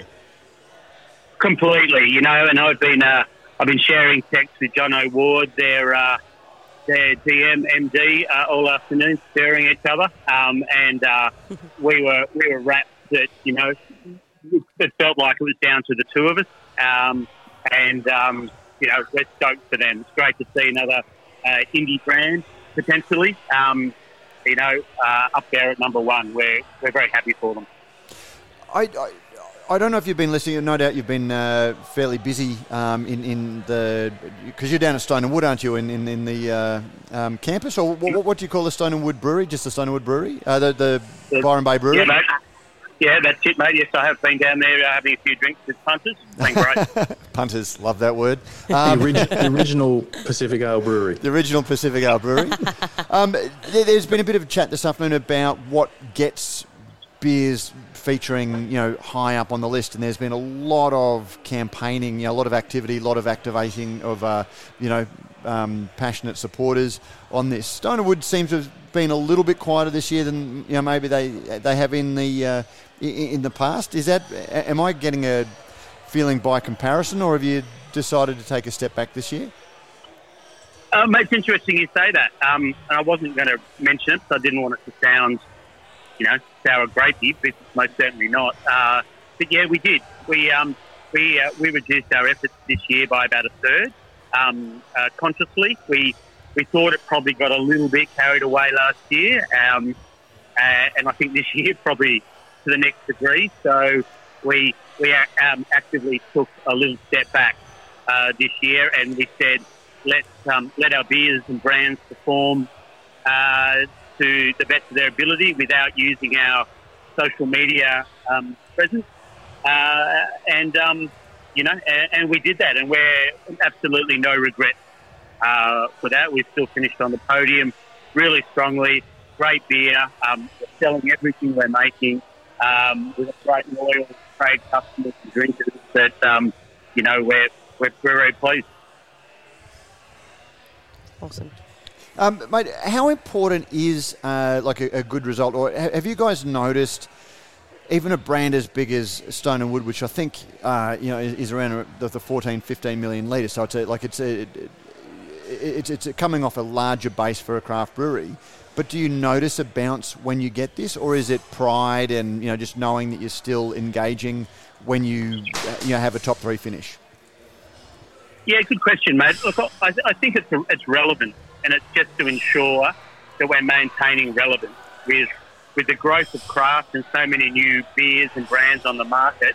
Um, and it's just great to see the performance of, of some of them make huge gains this year. Um, it's great to know that we, um, you know, we're still relevant we're still playing a role. And you know, we can see the sales results, you know, and that's pleasing. But you know, when we get the, the support uh, in this type of manner as well, we know what we're doing is still resonating with our drinkers, um, with the community, with, with our staff, um, you know, with, with everybody who supports the brand. So it's, that's, uh, satisfying, helps us sleep at night. We, we talked to Jamie Cook uh, last week um, after the announcement of Two Birds, um, and, and he talked about how short you know you- you were running up to the capacity limits again. Um, does something like this mean that you've got you're going to go to the brewery on Monday and have headaches? Um, you know, going because you've suddenly had a fla- flood of orders of people wanting to, to, to stock it more.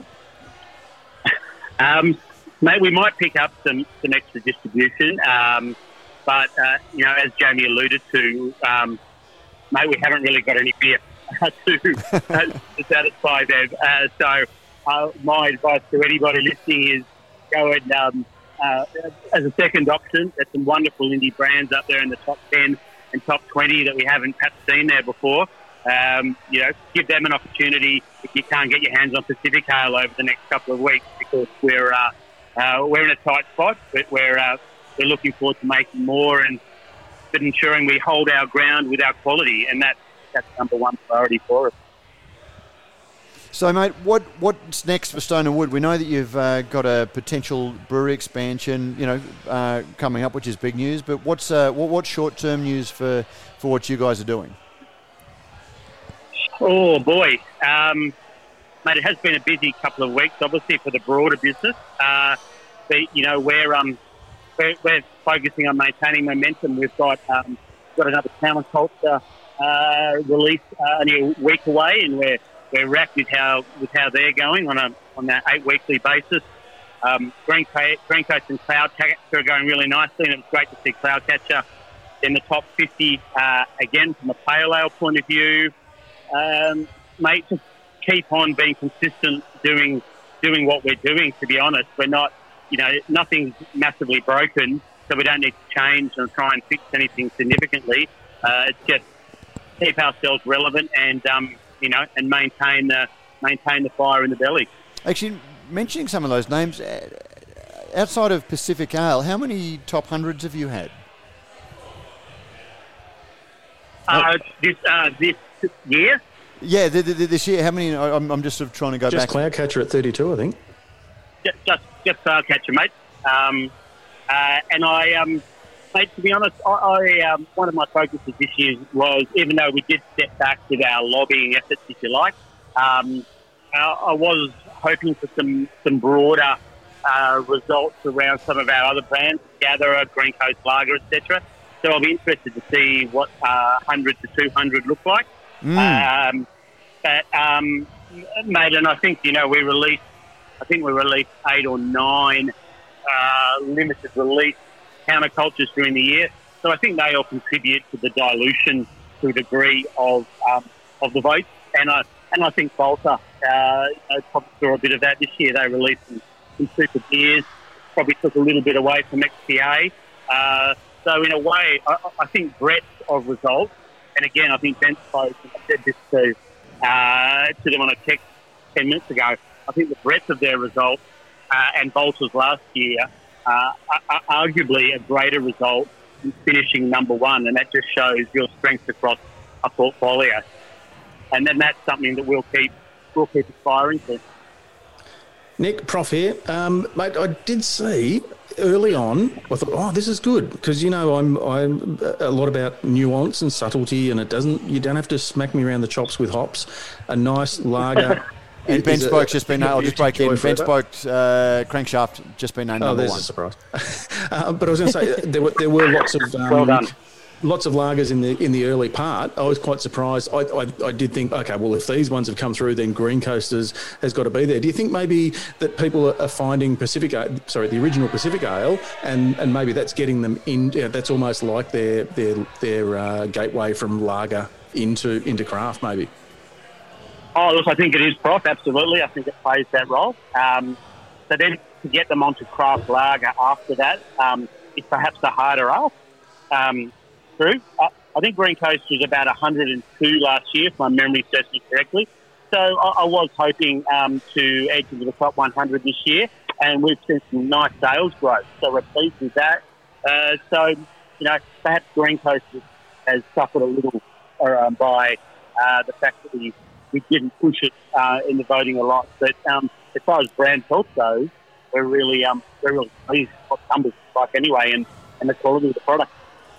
Terrific. Well, yep. uh, Bootsy, uh, thank you very much for, for joining us. I, I can imagine how things were going uh, down there once we got you on. Was, was, is there a good crowd in? Yeah, fantastic crowd, great, great vibe, uh, shouting everyone some beers and uh, thanking them for their support. Good to have a lot of the team here whether they be um, brewers, sales, marketing, and um, giving everyone a pat on the back for another another great year, which um, probably been harder than we've ever seen before. And uh, fingers crossed for the whole industry that we don't uh, have a repeat of that again. Well, we might have to hit you up to use your boardroom next year and come down to Byron Bay. Uh, COVID and border restrictions and things uh, permitting. Absolutely. Very welcome, everyone. Terrific. Well, Nick, enjoy the rest of the afternoon. Celebrate with the rest of the team and send them our congratulations. Will do. Thanks, guys, and thanks again for a great podcast. Okay, thanks, mate. Talk to you soon. Bye. Thanks, Nick. You guys. hopefully, hopefully, you can get the counterculture crew onto uh, brewing a pilsner. Oh, mate, oh, oh, they um, up, up here at um, Brisbane they do a cracking pilsner, prof, and uh, I was almost Oh, know, at the Brisbane. at the Brisbane one. They Brewery. do Oh, a okay. beautiful pilsner. Yeah, no, they they, they really do. Um, now, guys, what do you? I- I've just seen there's been a bit of a discussion about how much the um, BentSpoke sales manager made for his fifty dollar bet, and from memory it was sixes. Um, was it tens or sixes? No, no, no, it, it, uh, five fifty. I think he, he would have come out with. what did he? But what, He put fifty. He put, he put fifty on it. Ten dollars or Oh, ten 10 to 1. fifty. Okay, then it'll be 550. Okay, so it's 10 to 1. I thought it was sixes. Who wants to give me odds that we can't get Richard if we try and call him now? No, no, he, he will answer. He will answer well. we'll Guaranteed. okay, our, our producer John is uh, just going to go see. I'll. Uh, Oh, and I've got I've got my diagonal. We should probably just point out while we're uh, while we're getting uh, Richard back on the line that. Uh, uh, we've been doing a bit of um, buzzword bingo, you bastards, um, which is the, the host version. So we've been we've been following the social media, and every time one of you peanuts does something like, "Oh, geez, that, that really should have got up," uh, I thought that would have uh, polled higher. That as we've ticked off one of the boxes, um, I finally got my last one, which is um, Stonewood Pacific Ale in at number two. Rigged, mate. So was, I got my, I got my Yes. diagonal. Oh, I love it. Absolutely Uh, rigged. we're good beer, but so many better beers. there. Uh, this is a supermarket beer. Um, that- we'll my next one. Um, oh, where was that? That's not in our chat room. I would have expected. no, no. no. This is I this is uh, on a different one. Yeah. Oh, oh no, no, definitely not ours. Yeah, yeah, yeah. Uh, but yeah, look, nothing. Um, yeah, you- you're not going to get any surprises reading any of these uh, these comments. Have we got Richard back? No, no, I'm getting a shrug and a shake from, uh, Nah. from our producer Nada. John. So I, he might have him now. We're, we're getting crickets. No, yeah, getting crickets. Too crickets. bad. So. Oh, too bad Balter isn't an independent brewery anymore. Uh, Oh, really? One. Yeah, more Queensland goodness. There we Hey, go. That's a good one.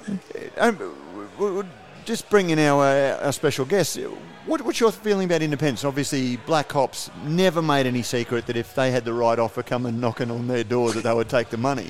Sold. Wouldn't we all? Yeah, but- Anybody who says different. with, with those three guys involved in the business, presuming that you know, hypothetically, someone who comes in, money bags, you know, they're, they're swimming around in the uh, malt room, swimming through the through the money. But with the same three guys involved, do you reckon that it would keep the same feeling, um, but with better resources? Yeah, yeah. I, I can't imagine that it would, would have changed at all. Um, yeah, I mean Dan, Eddie, Govs, they're all good guys to work for. Yep. And I think if they had a, say hypothetically, if they had a, a similar deal to Balter, you know, you have X amount of years to perform, then that's your like when your payout hits.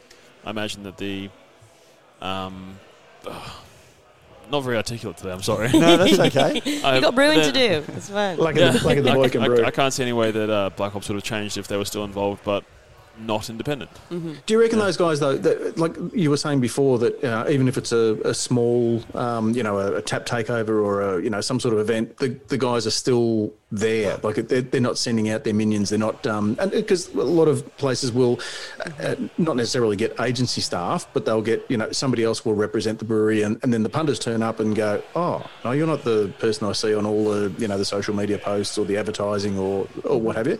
So, how how important is it that like the guys obviously genuinely seem to still love the fact that they are the Black Hops guys. Yeah, yeah, they um they definitely do. Um, um, from what I've seen, like I haven't had much to do with them in the past year, but I don't think they do that. I'm pretty sure that it's pretty much all just their sales reps and their guys going out to events. Yeah. And I think it goes back to like authenticity as well. I think this is why people want that's part of the reason why people like the independence label on things or the local thing or whatever is because there's that that level of authenticity when you know who's brewed it and you know that they do it and y- they will come to you and they're down to earth enough not to be like oh I'm too important to come visit you and all that kind of stuff. Not saying that anybody does that, but it's nice to know, to see it outright, isn't it? That they've got that down to earth. They're Yeah. still like It's salt nice to earth. see they're that, still- that's yeah. still that personal touch thing going on. Exactly, exactly. Yeah, yeah, and, I- and I think that uh, that is relevant with um, with a lot of the, the drinkers because Matt often uh, puts it beautifully. You know, we, we make political decisions when we um, when we purchase. We be, and what we're doing is when we're buying, whether it be independent or whether we're buying local, we're making a decision. You know, an ideological decision on where we want to see um, the the industry that makes that product, you know, into the future. So if you want to just get cheap beer, there's plenty of that around, and we can go back to drinking mainstream beer made by you know multinational owned companies that you know pumped out of a factory, or we can go to the farmers market and get you know that the, the nine dollar loaf of, of handmade sourdough, but it's sourdough that's been, you know, uh, proved for 18 hours or, you know, whatever it might be. And you can taste the difference. You go, it's not about the price. It's about, I want that brew, uh, that bakery to survive. I want that brewery to survive Yeah. so that I can I can keep choosing to, to have that beer. And if other people find it, that that's great. But you know, you, you're making a, a personal decision. Mm-hmm. Oh, mate, a- a- absolutely, and it's you know, it, it you, you you just can't step away from that. That we. We, we, we drink with our hearts, and you know th- th- there is an Yeah. emotional bintang effect as well. In that you know if independence means something to you, an independent beer will mean will, will taste better.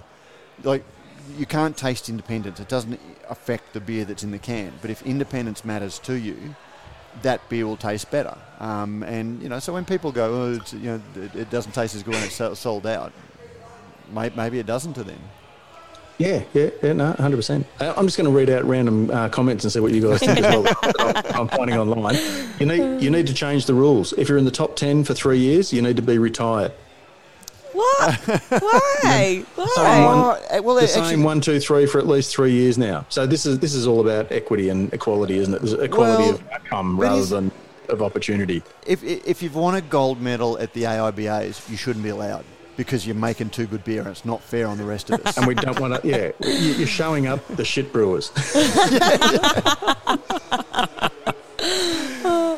and it, oh, That's gold. Yeah. Good on you. I, I, I'm not. I'm not going to name any of these No. but um, but look, it, it do you does give show us that, more, you Pete? know- Because I, I, I haven't. I've been so busy, I haven't had a Yeah. laugh all day. All right, yeah, no, I'll see what else I can find. Because they, they just keep adding to it. Yeah, it's uh, they, they just can't help themselves. Uh, but uh, look, to be fair, uh, uh, we're what are we now? We're uh, ten past five in the afternoon. and A lot of these people have been drinking since midday, so doing a bit of They, they Uh, do like the, they, they do the hottest 100, which is the like the open, you know, the the, the, the open um, event. Any you know anyone can turn up and play. yeah. But then they've Yeah. got the sub lists, the the, the hottest um, 100 independents. They've got the hottest 100, you know, the, the, the 100 new beers, and they do cut these lists in a variety of ways, so that everyone, you know, so so you can sort of see. love. So you, you can yeah, you can see your achievement based on uh, like for like rather than you Yeah. competing somebody who's being at 15. This this is my, my, one of my favourites. I think. Being in the top three for 11 consecutive years isn't something to be proud of. just Wow. Is there any justification for that one? or- Yes, yes. Okay. I'll go around. It just Okay. highlights the problem with this competition. Restricted to beers released in the past year, make the voters actually think about their top five instead of picking the same beers each year. and you would have 16 up-and-comers a people chance to be voting seen. uh, because like, uh, mate, I, I can't keep track of. I- I- the, I- I That's will a just point different out- list altogether. the, the, the number one beer would have like 78 votes Yeah. because uh, what a way to exclude anyone that has a casual interest in beer. Yeah. but and and talking about mm, you know creating a telephone box gang for voters where you have to keep track with one of the most you know um, vibrant and ever changing industries um, by knowing what was made this year Uh, that's just ridiculous I- hopefully that wasn't from a listener No, I'm just, no, no, no, no, no, none of the, none of these are ours. Don't worry about that. Um, this is a cracker. Um, get a Great Northern and add a liberal dash of Passiona. mate well I'm, I'm actually whoever that was I'm with them and, and, that's and, the, and put the some key uh, to producing craft beers. Give me ideas for my next brew at Easy Times. Oh, ah, the, the mass-produced crafty holds the podium once again. who What? So uh, th- these are all coming from uh, from different posts across different uh, Ah, okay. groups Yeah. um, f- f- for, for different beers, but uh, yeah, still massively overrated. But at least it's not winning number one. And that was about Balter XPA. Oh. There you go. So yeah, uh, look, So you know, many as I say, grumpy Some um, salt in these comments. yeah I know, so No, much this- salt. this so much is uh, shade. th- this is a Facebook flog group that you know, yeah. Actually, Yeah, as a brewer, do you monitor the Facebook groups to sort of see what people are do you, saying? like go and have a look? Not at all. I get people. I Oh, thank get. We had a few reviews on uh, Brisbane Beer Barons when we had our first batch of hazy times come out, and a lot of people frothed it. And I had people tell me go and look on Beer Barons to look at the reviews, which is it's nice to review them, but I don't. I don't. I don't creep the comments to see. Oh, what do people think about my beer? And I know some brewers are quite prolific, and you know, as soon as they get mentioned, they're on it like instantly. and I'm like, oh, I know that was you. but some people just don't care at all. It's really interesting Yeah. to see everyone's perspective on whether. Yeah, don't it's don't, worth it don't feed the trolls. That's my. Oh, well, Yeah, well, yeah. see, I, I hate sitting in airports with time on my hands because that's when you sort of flick through and, you know, you, There are rabbit holes, aren't there, Matt? Where you, you just get into these discussions and you go, I want to comment. Don't comment. I Well, want to comment. don't I- comment. I- I- no, wait, but, I it, wanna but then it's easy when like I need when, to reply. you- You're constantly busy, so you read it and it sort of sits there in your head as a little earworm, but you just don't have time. But when you're sitting in an airport and you see something uh, and too you've much got the time on your hands.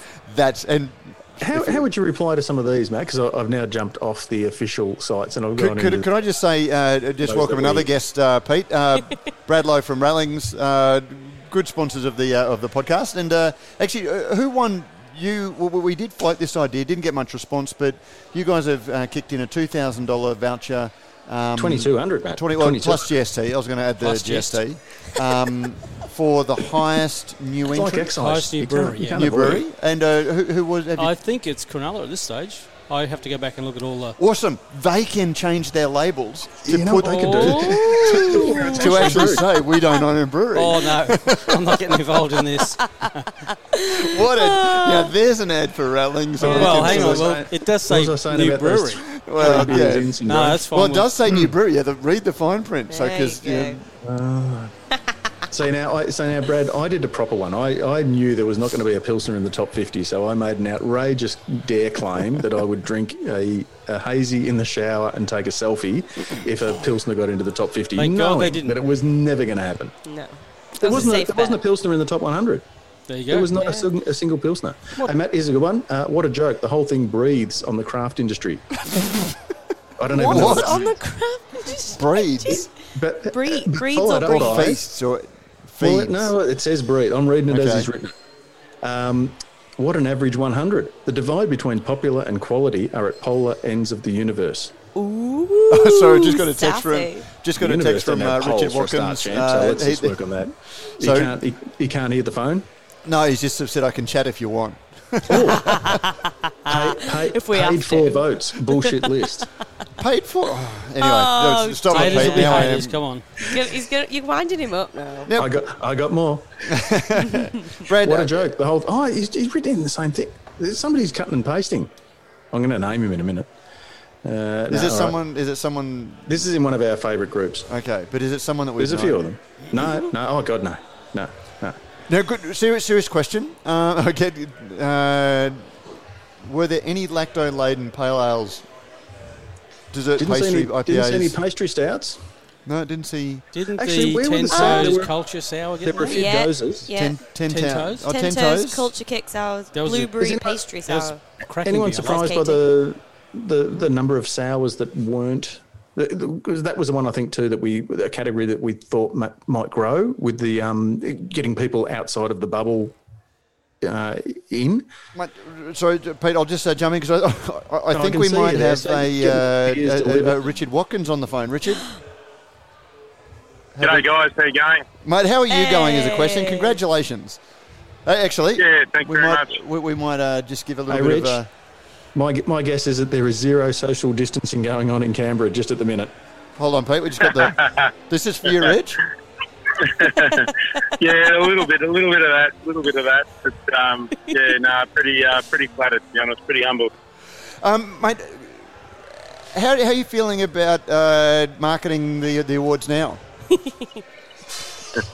Oh, look, I mean, I still stick by my earlier comments. Yeah. I really do. I mean, we, we've done really well, yes.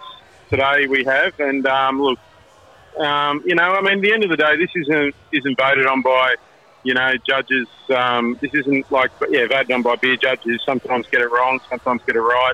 This is voted on by the people who buy your beer. So at the end of the day, um, we've we've put our name out there a little bit more than we have in the past, and um, hopefully that's um, allowed a few more people to actually vote for us. Um, I think um, I think the big thing today though is really is that an IPA is actually just won the, the, the you know the, the favourite beer in the hottest 100. So I think that shows the, the growth of our industry. It shows maturity in our industry now that that we've got an IPA that's been able to come through all those easy drinking tales and and knock off um, some of the really big brands that have really defined our industry.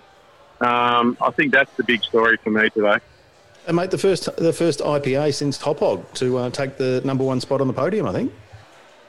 Yeah, that's right. And I mean, obviously, Hop Hog was, um, you know, one of those beers that um, uh, I think every brewer coming through that time when Brendan was brewing at Feral, um, right back, you know, 10, 15, or 10, 14 years ago, whatever it was, um, was trying to emulate. It was like the beer to go to in terms of an IPA and that hop forward style. And I think um, a lot should be, uh, you know, a lot should be said about Brendan and, and him paving the way for that, that you know, that, that hop forward beer to be part of uh, what everyone's trying to do at the moment.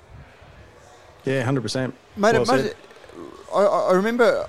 I, I don't think it was on our podcast. I think it was when I made an appearance on your own uh, Facebook Live event, and I asked you about, um, you know, things like uh, seltzers and some of the things that are coming through, and you know, it really stuck with me. that You said there's there's a lot that we can still do in beer to target that that that, that same audience. Um, you know, is, is it good to see the, the, the breadth of styles and flavours and interests in, in, in terms of creating an inclusive set of beers to keep people in category without having to branch out into beer adjacent?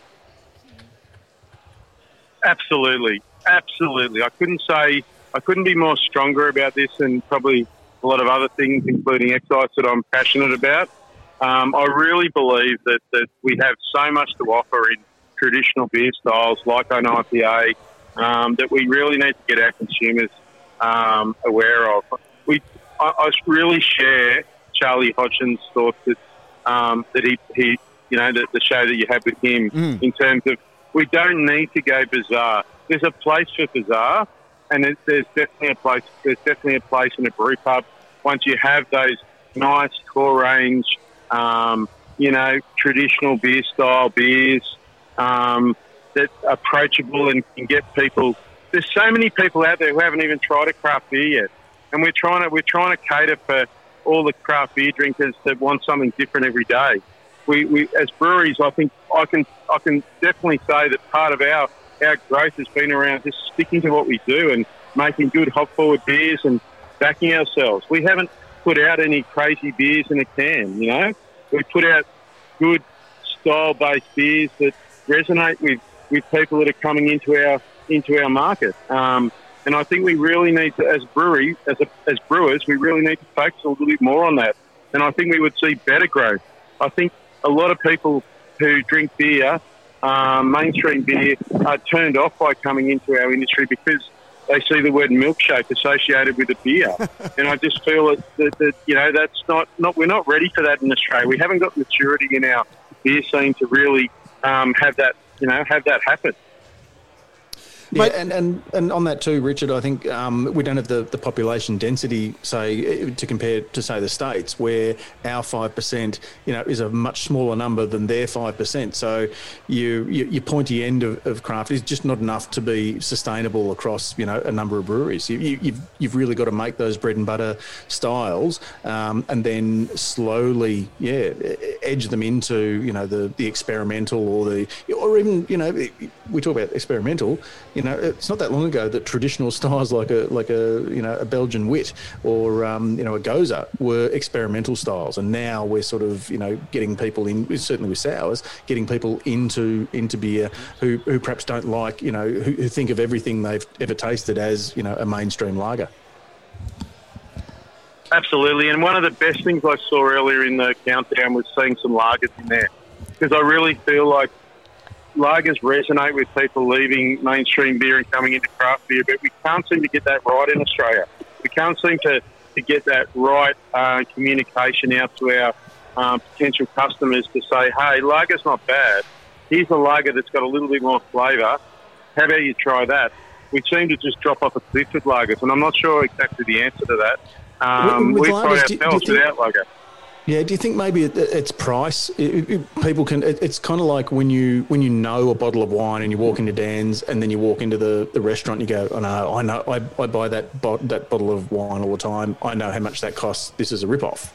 Um, whereas with the, the more expensive stuff, you go, well, I've never ever seen that on the shelf, so I don't know if that's overpriced or not. Do, do people, do you think they know that it's, you know, between 50 and 60 bucks for a, a slab, less if it's on special, whereas they look at 70, 80 and go, well, even if it's the same beer, why wouldn't I get the, you know, the, the more affordable version? Do, do you think that's part of the problem?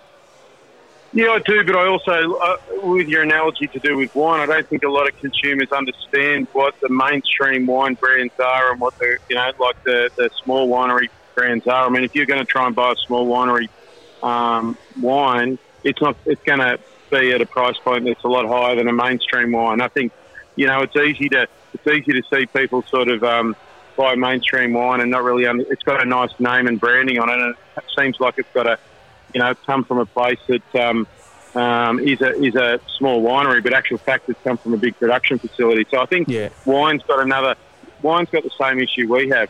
A lot of the time, we, we get it's funny we get lots of people commenting through our social on, oh, I love your beer, but I can't afford to buy it all that much compared to other beers. And I go, and we go back to them and say, okay, that's that's great, but what are those other beers that you're comparing us to? And they come back and say, Furphy. And I'm going, well, you know, you know, Furphy's made at X amount of hectolitres a year compared to BentSpoke little Barley Griffin that's made at a few litres a year.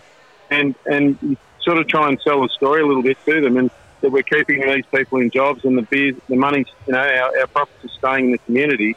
And you, you get them over the line really quickly. It only takes a couple of exchanges. But obviously, doing that, you know, 20 times a week, not going to make a big dent in in uh, in all those people around Australia that, that don't understand what, what mainstream, the difference between mainstream and craft beer is. Yeah, yep, no, 100%. Hey, Rich, uh, how are you celebrating this afternoon? Have have things gone off? Yeah, look, we've got 80 staff now. We just tipped back over 80 staff after starting with uh, 96 on the. We had 96 staff on May 23, and uh, we then had to dip down to 63, and now we're back over 80 staff. So we've got 80 staff um, in our basically 80 staff in our brew pub in Braddon, and there's a few staff members that aren't um, with us today, and a big shout out to them for all their hard work that um, that they do. But we're just celebrating. Um, this is as much. This is for me. It's all about the people who buy our beer around Australia. It's all the people that go in a bottle shop and pick up a four pack of crankshaft. Um, but at the same time, it's also about all the hard work our staff do. Because without that, we, we you know it's a big team for BentSpoke. We, we just wouldn't be able to do what we've done today. We're, we're a small brewery, really. I mean, we're we're not really that big um, in the scheme of things, but we've now just taken out a, a number one spot and knocked off a couple of really big brands that have got resources, unparalleled resources. Um, so we, we're, we're really proud at the moment. Hey, Mate- Rich, if I, pop in, if, I, if I pop into Uncle Dan's tomorrow and pick up that four pack of uh, crankshaft, it's going to be the same price as it was yesterday. Cheeky. Hey, uh, Rich, Um, just, just, just, well, just speaking on that, on noticed you Monday when you go in and buy it, wouldn't it be great if you could have the number one hottest 100 beer in, in, in Australia? And I reckon I could fix you up with somebody that could put some shrink wrap sleeves on in a very, very quick order. What do you reckon, Brad? Bring it on. Bring it on.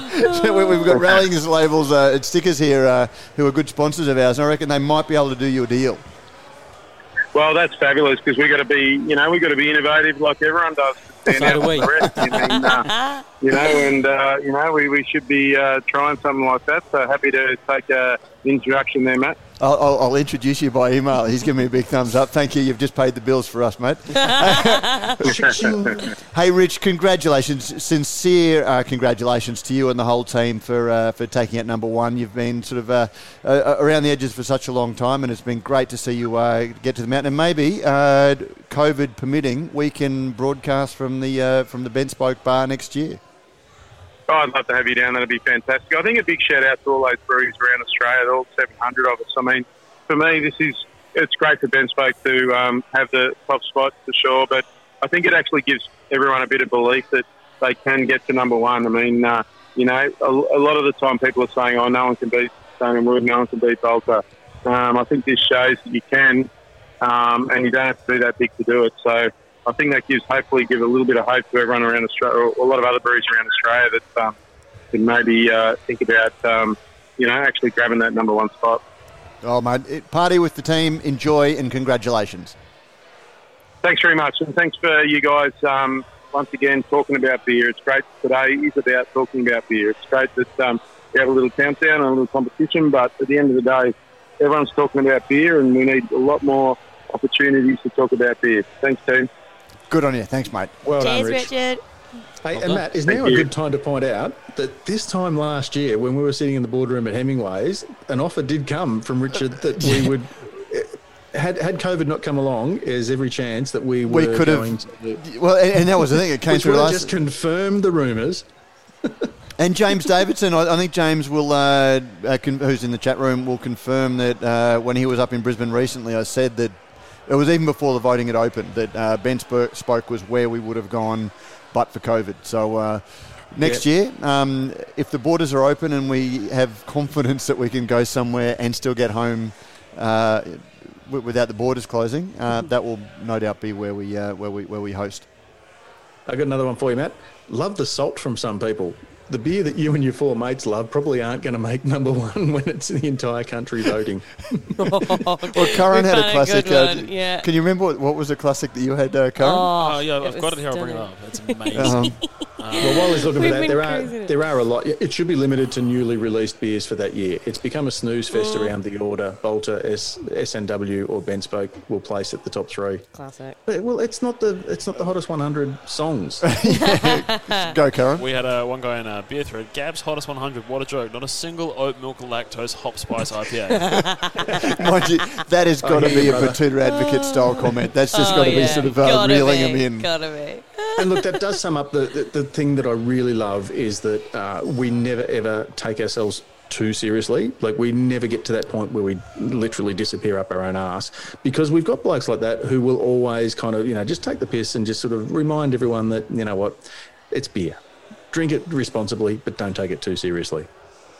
Absolutely. Well, we might. Uh, I'll just give the sign to our uh, producer. We might get um, Ryan from uh, Yakima Chief. Um, again, got to pay the bills, but also with awesome guys. And, uh, and Brad, you know, you, you obviously listen to the podcast, and, and you're you're a good supporter of the show. But uh, yeah, and you love our seamless delivery Oh, of. Uh, seamless. of, of your, did, did you Hey, see the one I Brad. slipped into the Facebook comments today? I've been working today, so no, I haven't. Okay, no, somebody, uh, so somebody said, I wonder who the highest new entry is going to be. Went, well, they're going to receive 220. and then one of our listeners actually slid into the comments after me, just of saying seamless. We've got them that well trained. There you go. no, The- love the podcast, love what you do. The uh, conversations are great, so uh, yeah. Well. Ed, actually, because you, before Rallings started servicing the industry, you, you discovered the podcast, and it was a way that you learned Yeah. more about the industry, oh wasn't God, it? yeah, yeah. I um, I still don't know a lot. I've got so much to learn, but um, I just I know I love beer and I love learning about it. So um, yeah, it's great. I just uh, I listen to all I do now is listen to beer podcasts. Not just yours. I've, I've got a few others I follow. Well, the Oh, no, we, we listen to a lot of Yeah. other ones as well. But uh, no, I love it and um, always learning. So that's keeps you young. Hello. so Pete's cracking a Hawke's Pale Ale. Um, actually, Katie Potato, who uh, has, has been listening, uh, just sent a uh, Instagram uh, message of her opening a uh, BentSpoke. Ooh. And uh, good to have on hand. just wanted to welcome another one of our, our, our great sponsors, uh, Ryan from Yakima Chief Hops. Ryan, welcome uh, all the way from Yakima. Are, are- are you in Yakima? I am in Yakima. Matt, how are you? late at night, late on a Friday night. This is a good tradition. Listen to the Hot 100 uh, late on a Friday night. It's, it's wonderful. Mate, any any observations from you know look, looking at the hottest 100 uh, from your end? You know, I've, I've been listening in, Matt, and I, I love all the chatter, people chatting in about different styles of beers, but it is a grand celebration of uh, an IPA taking number one. Yeah, um, A hoppy IPA, I must say.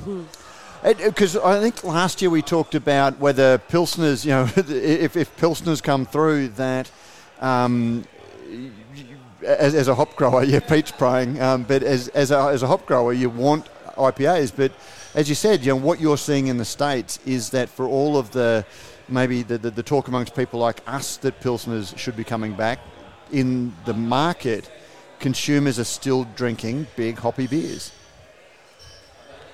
There's still a lot of uh, drive behind hoppy beers, and uh, there's there's still a lot of uh, emerging pilsners that have that hop forward uh, flavor to it. So uh, I welcome all beers, and of course I'm always excited about a nice hoppy beer. But man, number one for Rich this uh, this evening for me, their midday is is huge. That's tremendous. Did huge congratulations to Rich. Yeah, dude, so so you've been listening to, to the podcast as we go. So you, you just heard his comments about what a great uh, celebration this is for beer generally. It is. It's uh, it's so uh, you know for the past several years listening in and seeing number one, number two, number three, the top five. Uh, I've just been wondering when Rich is going to take number one, and uh, that's pretty neat. It's really, really exciting for him and his whole entire team. Like he said, they they run their business really like a family, uh, and that that resonates for sure um, with what we do here in Yakima Chief Hop um, as a family grower-owned company. But I've known Rich. Rich was one of the first people who gave me an introduction to uh, the Australian craft beer scene, and what an icon! So, what a great celebration tonight uh, for Rich and and uh, that beautiful beer, that, that amazing beer that represents a fine balance between, you know, malt and most affectionately hop. G'day, Ryan. Uh, it's Prof here, mate. How are you? Good. How are you? Very good, mate, and all the better for uh, hearing your dulcet tones yet again. Uh, it's a, a, shame that we didn't get to catch up in person this year due to um, that whole COVID thing. But um, we were speaking to uh, David Cryer from Cryer Malt just before, and he sort of mentioned the, you know, I guess what the, the, old Holy Trinity used to be the three C's, you know, the sort of Cascade, Centennial, Chinook, or whatever it might have been. Now it, it seems to be the sort of Simcoe, Citra, Mosaic. But he also mentioned Talus, and that was one a beer that I had this week that was sent to me um, from uh, Akasha Brewing, the, which is a, which was a, first of all a single hop, and it absolutely really sang, and it really, I guess threw into sharp focus just how good a good malt base with just one hop um, used through you know the, the, the various processes on the cool side and the hot side um, just created a beer that was I just thought this is just really refreshing. Do you think we're going to move sort of um, in the future towards single hop IPAs particularly? Yeah, I think so. I think uh, there's so many amazing hop varietals out in the market right now and uh, definitely a hop like Talus can stand on its own. Really powerful, dynamic, uh, complex hop flavor and aroma. Um, and these new hops that are coming out really have a lot to them. Uh, some people say they can stand on their own through a single hopping uh, type of beer. Other people say they're so powerful you gotta you gotta blend them in. Um, I haven't had that beer that you're describing, but I have had several Talus beers uh, over the last year, and I can tell you it's uh, it's an exciting new hop. It's it's definitely turning up the flavor profiles, unlike we've seen uh, out of some of those classic C hops that we've uh, all known and loved for decades. At this point. Yeah, yeah, no, exactly. So Ryan, how how are things in, in the US? So that, that's uh, we, have talked about the hottest 100, but how are things going over there? Uh, you know, between COVID and you know all, all of the, the, the, political upheaval, how are things going for you guys in Yakima? Um, is there going to be any impact on the, the hop harvest this year? I, I you know I don't think so. Um, it's been a long year. I think we're very, we're all very much celebrating that uh, 2020 is behind us. Uh, COVID has been quite intense, and then of course our wild and pretty sad political scene uh, here in the United States. But uh, we're moving past that, uh, and that's exciting. And so we look forward to a, a successful next 12 months and a year ahead. Um, harvest will continue. Um, we're getting ready to start planting, and uh, we just had our hop convention kind of a nice anniversary every year. We do hop convention, then listen to the hottest 100. um, and there's a, there's a good feel. There's a good feel throughout the industry right now. A really uh, aware feel. Um, we continue to have more and more hop varieties to bring to market, and growers are focused on making sure we got the uh, top quality hops throughout the world. Hey, Ryan, um, Matt and I had uh, had harboured um, thoughts of, of hopefully getting uh, back this year for the uh, for the harvest. We were we were over in the Pacific Northwest last year for the hop selection. We were hoping to get over earlier, and obviously, you know, uh, things kind of fell in a hole there and went a little bit pear shaped.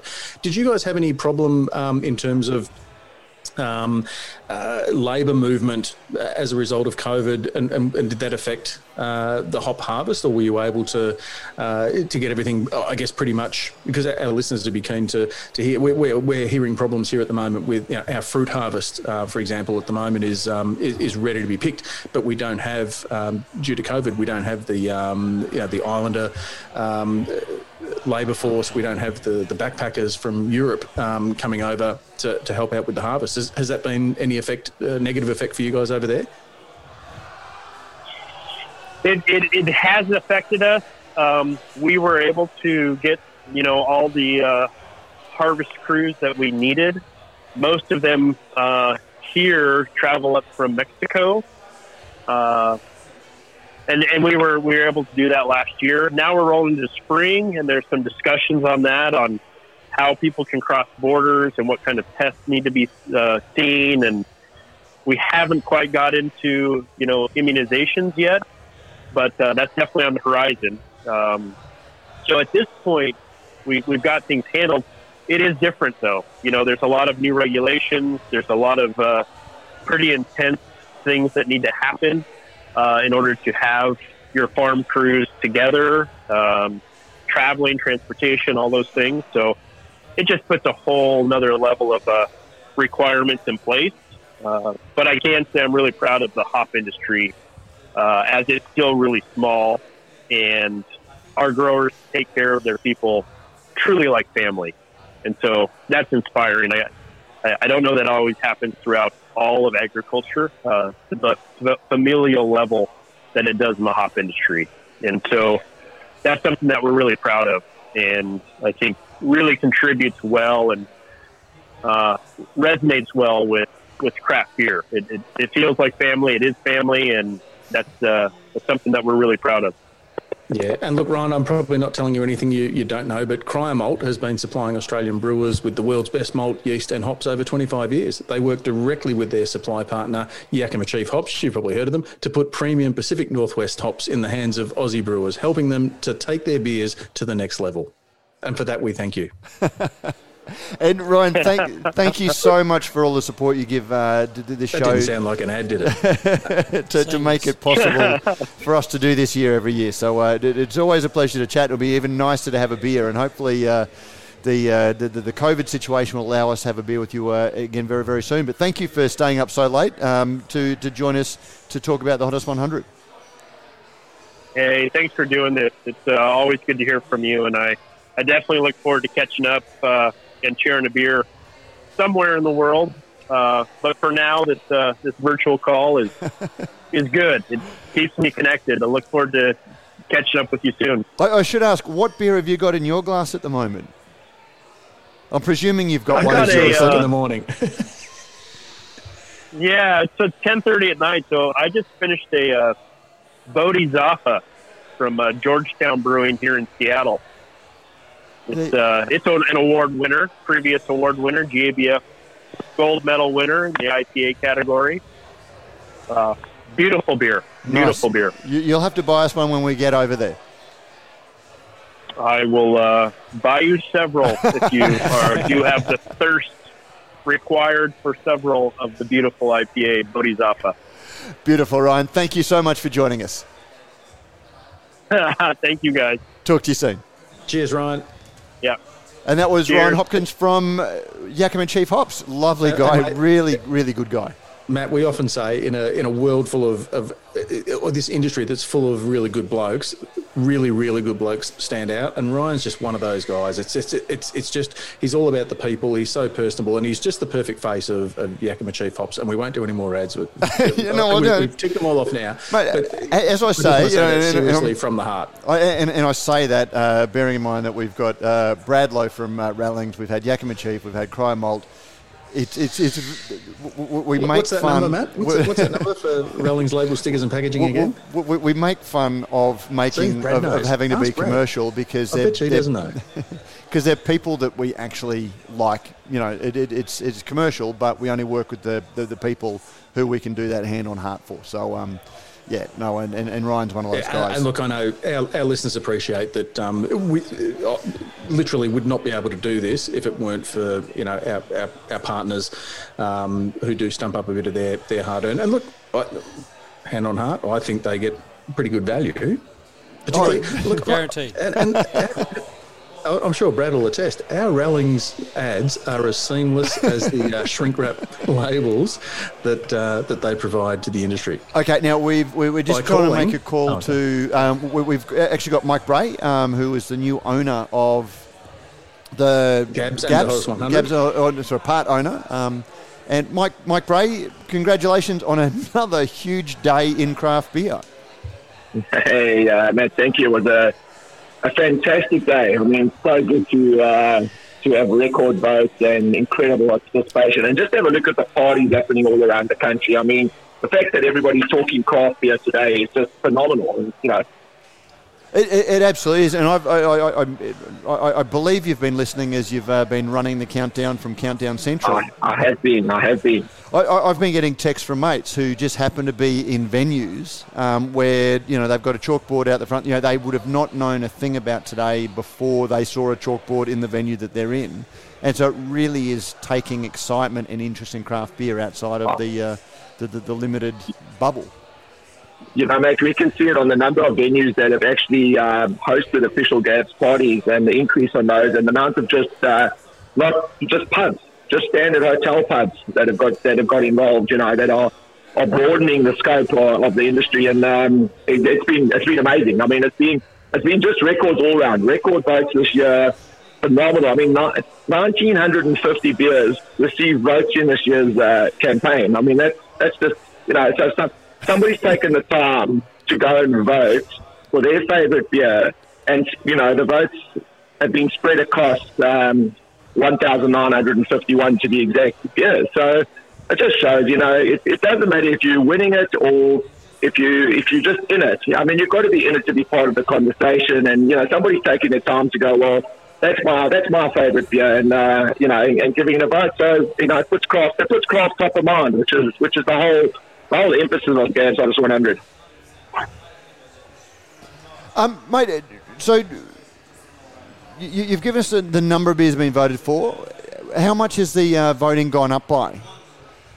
So the voting, the voting's gone to just under forty thousand. Um, so roughly about ten percent that we we've gone up. So nearly two hundred thousand votes were were cast. Um, by beer obviously around around the country. I mean, you know, I was, I was listening to Pete a little bit earlier, and you go, well, 150 people voted in the first Gabs Hottest 100. You know, the fact that we now at uh, just just on 40,000 or just under 40,000 voters is, is, is a phenomenal growth. And I mean, it's obviously exponential as the industry's grown, but it's the same as the conversation we had a little, you know, that was happening a bit earlier on your show about, you know, craft now making, craft breweries now making lagers as an entryway. I, I think we, you know, the, what the Gabs Hottest 100 does, it just heightens awareness uh, for beer drinkers in general um, and, and draws them towards, you know, the awareness of craft. I mean, which is phenomenal. Hey, Mike, uh, Prof here. G'day, mate. How are you? Yeah, good and yourself.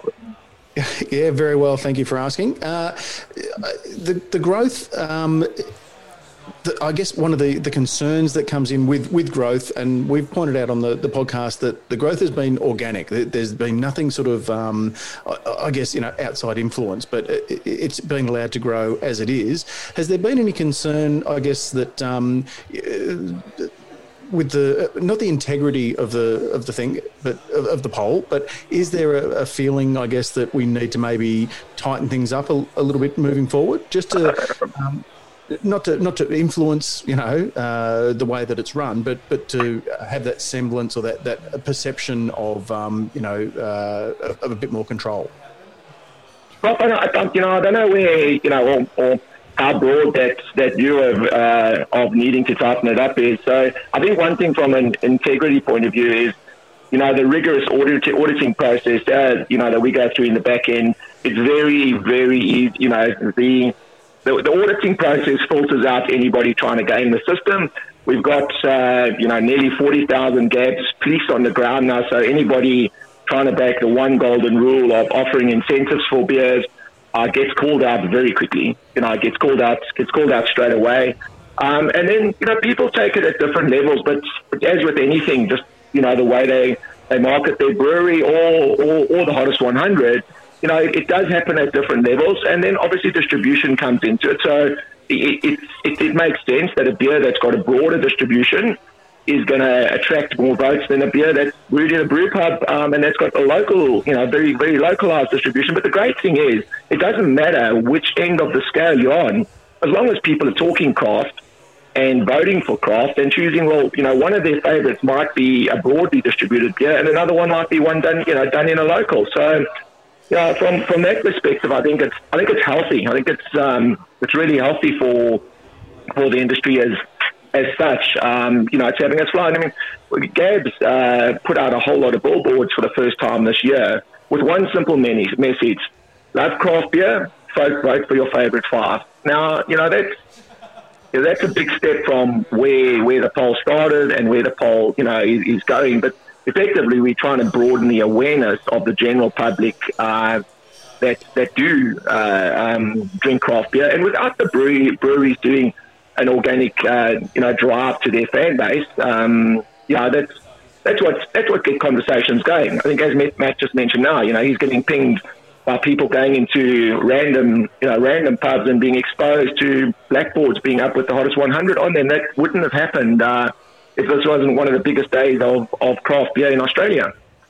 Mate, talk. One of the questions I've had uh, sent through to me is how does the point system work? Is it still if you get a one vote, um, you get five points, and then number five is worth one point? Is is, is that scale? Mate, we won't go into we won't go into much you know too much detail on exactly how that works because um, you know it's it's obviously uh, part of our auditing process. But the, the, short answer is yes, there's a scaling process uh, that that happens in place, um, and there, there's a rigorous auditing process that that filters filters out the you know any any shenanigans in voting. Let's put it that way. And uh, the, the, other one was uh, like we, have spoken to a couple of people today, and there has been a huge increase in um, marketing, and you know, you, have touched on that a little bit. And some people love it because it's taking it, it outside. Do you think that we can see as more and more brands realise the importance, um, you know, in terms of creating market demand for their beers, that, that, there is a potential for an arms race to, to, to, come in, and some of the smaller ones that add vibrancy and interest, uh, you know, may drop out and just sort of not want to be involved? No, you know, I think, you know, I think to take that view would be of not being part of the conversation. Yeah, it's, I think you'd be better be part of the conversation than not part of the conversation. Let's look at this year's list. I mean, look at look at the, the data that's there. We've got 36 new entrants. That's more than a third of the list on new entrants to, onto the Hottest 100. I mean, you've got 15 brand new beers that were only brewed in uh, in 2020 jumping onto the list. Um, you've got some breweries that moved up 900 spots, you know, in in the in the uh, Hottest 100 from last year. So, I, I you know, I think it's um, uh, it, it really just celebrate. you know, whether whether, as I said earlier, you know, whether you're a, a, small brew pub or a large, you know, national uh, distribution uh, uh, pub. Um, I think the fact that you're part of the conversation, and you know, we, we get a huge amount of inbound uh, requests. To, to give you an example, so people feel almost offended if they can't vote for the, the beer that they want to vote for. So, I mean, this year we fielded in our in our um, request box over a thousand inquiries. Now, the majority of the breweries that we go to off the back of that because we ask the fans to go back to the breweries and said people need to remember that GABs doesn't don't nominate the beers, the breweries nominate the beers. So we go back to breweries and go, right, you know, we've had we've had an inquiry request, please could you nominate these beers? And in you know 90% of, of the instances, the breweries are only too happy to put it on because it's somebody's favourite beer. Fair enough. Mate, is there anything else that uh, li- listeners should know? Because I'm just uh, suddenly realised that at the time we are starting to uh, Yeah. uh, r- run out of tape. Oh, So- yeah, I think, so- so- so uh, you know, I, I, I, I think I think the big takeouts are you know 36 new beers on the list, um, Yep. and you've got people that have that you know you've got 15 new beers that have you know debuted on that list. You've got uh, breweries. You know, if you look at the in the top 20. Number 11 to number 20, only two breweries maintain their place in those, you know, in that um, in that sector, um, and we've got um, a couple of new beers in, in the in the top ten. So I think there's certainly uh, a lot of enthusiasm. Fantastic to see Victoria coming back from 19 beers to you know to 25 percent of the list. So it's really good to see them doing well. I mean, they took votes off New South Wales, Queensland, and South Australia, um, and you know it's uh, there's, there's as you and I spoke uh, recently uh, on the summer tour, there's certainly a, a wave of growth in uh, in the craft world in, in Queensland, and I think you, you know you're seeing that come through. It's relevant to where the cycle is at the moment. Absolutely. Hey, um, one of the questions that we also had a little bit earlier is there going to be a like a, a top 12 mixed um, half carton or anything like that in, in, in, in the next so- few works? Yeah, Dan Dan Murphy's will drop a, uh, a 24 pack. Uh, they'll drop their case on Monday. So um, we'll be pushing that out to market with them uh, uh, on Monday, um, and it's got 24 of the of the hottest 100 beers in it. Excellent. And Mike, personally, I've got to say that for me is as pleasing as any other aspect of the hottest 100 because uh, you know you, you go back to uh, you know, the original hottest 100. Back then, you couldn't go into Dan Murphy's and find a craft beer. Their, their idea of craft was, uh, you know, uh, imported premium or, or you know anything with a kind of a, a gold label on it. Um, now we're seeing individual uh, Dan Murphy stores in different regions stocking, you know, the, the, the, beer from their local brewery. And, and for that, I think, you know, Gabs has a lot to be very proud of. Yeah.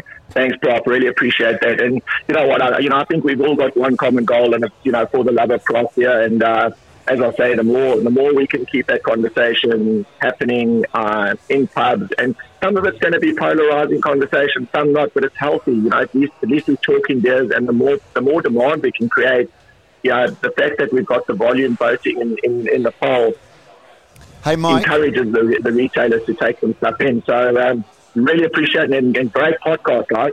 Thank you. And, and, and what I hear you saying is um, beer is a conversation. oh God! Well, a little plug for yourself. Right there. We should we should trademark that. We should- hey, Mike, mate, uh, you know, all- Gas Brothers 100 is the conversation. all, all of the conversation aside, uh, mate, thank you for letting us be a small part of it. You know, it, it, it's it's a highlight of our year every year, and it's you know it, it's very very exciting to. Yeah, it, uh, I, I, I do get a little bit of uh, you know pride in being the official podcast of uh, such an amazing event. So thank you very much. Really appreciate it, and thank you for everything you guys do as well. And uh, yeah, let's uh, look forward to next year. Terrific. Well, uh, mate, hopefully you get to go have a beer and recover, and uh, uh, until You the next thing. breathe Our next thing is uh, Mon- Monday. Mon- Monday, the uh, the, the uh, Kiwi uh, Hottest 100 closes. So there's a lot of voting happening uh, aggressively in that uh, while, while we're speaking at the moment. So um, it's, uh, and then next Saturday we've got the results of the uh, of the Kiwi poll. Terrific. Well, actually, we Well, might if, even you have need a. a, if you need a podcast partner, Matt and I can do it. Good on you, Mike. Thanks, mate. Excellent. Thanks, guys. Have a good one. Mike. Cheers, bro. Bye. Cheers. Cheers. Bye. Bye. Okay, last five minutes. Claire. We're what- winding up. Hey, I've got a couple, oh. got, got a couple of crackers, Matt. Okay. that have, uh, Oh, go on. Now, uh, now, which which beer was which beer does was this comment made about? This is as mainstream as 4X and VB. I don't get how it's even in here. Oh, I, it could be anything. Yeah, that, it could it- be that, anything. that, has got to be um, uh, Stone and Wood. spot on. Is it?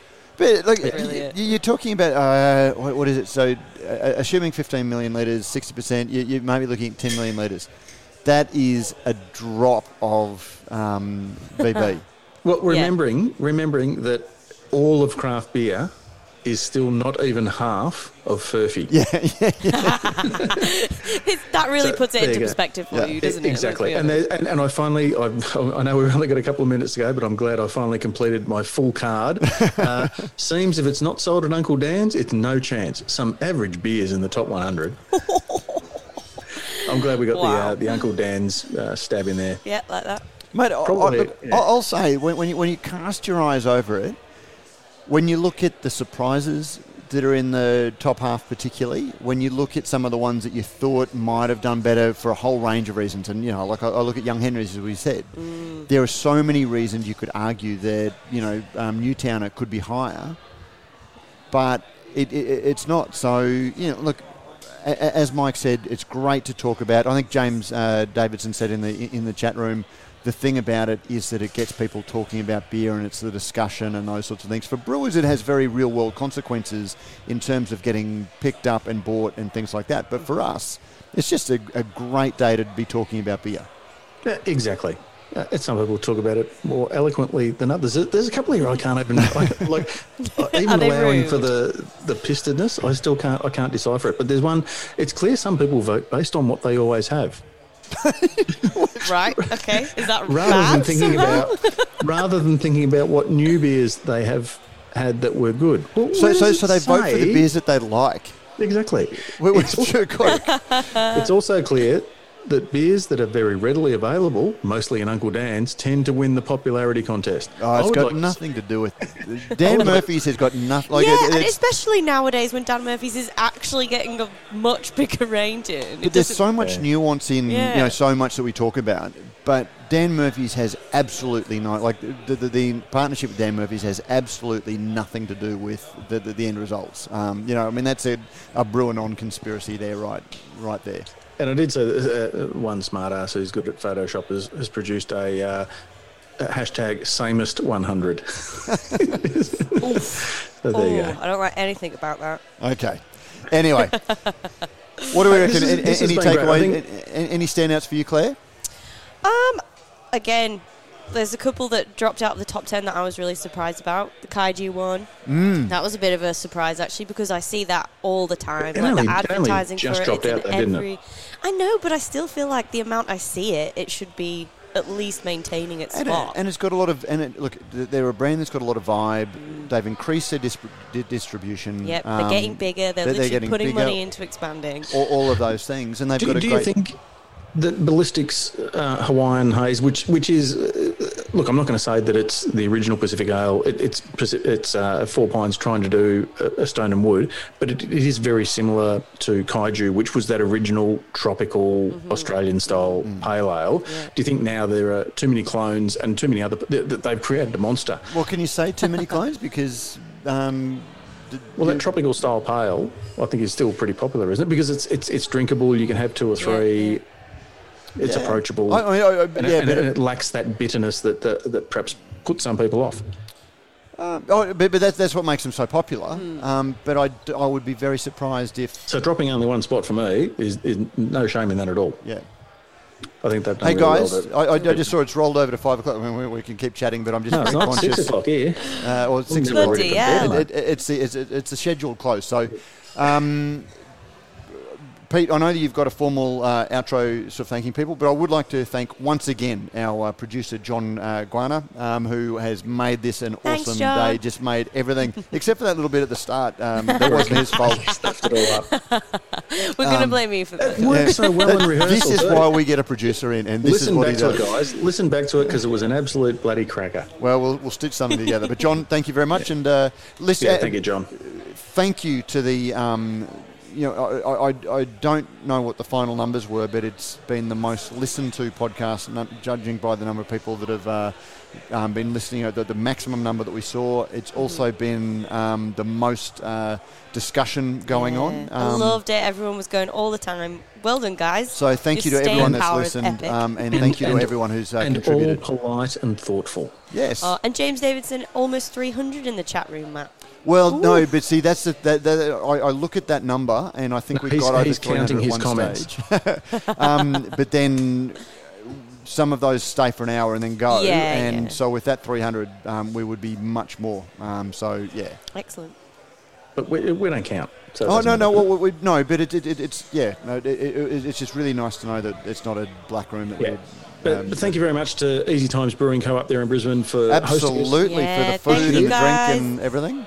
Thank you to Mrs. Pilsner for hosting me down here and uh, Thank you, having Mrs. to Pilsner. come back from a, a weekend down at the island and uh, having to now creep around the house and not make any noise. And she's, she's She's absolutely she's fizzing at the bung to be able to pop a bottle of prosecco and. Uh, Pop it and the I've been restricting her from doing that. So thank you to her.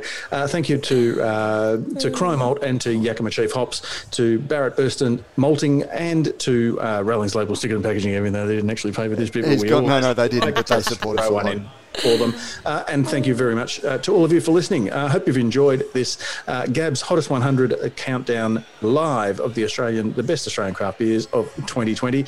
Uh, we'll be back to do it all again next year, and we'll be back. We'll be back next week, Matt. To um, we will, to- yeah. back into the uh, the Brews News week. When- Hey, there we go. there we go. Cue the epic music. Stunning. This has been a production of Radio Brews News. Proudly sponsored by Trashers. Trashers make some of the best equipment that you can listen to music on. You can't beat Trashers. If you do, it will break. Most of it breaks anyway. Matt is home by nine o'clock each night and dressed by his mother. so I'm just riffing now, I'm just making shit up. Mazen Hajar could not be part of this podcast because he couldn't be asked. but he does make a good beer. Oh, and we're out.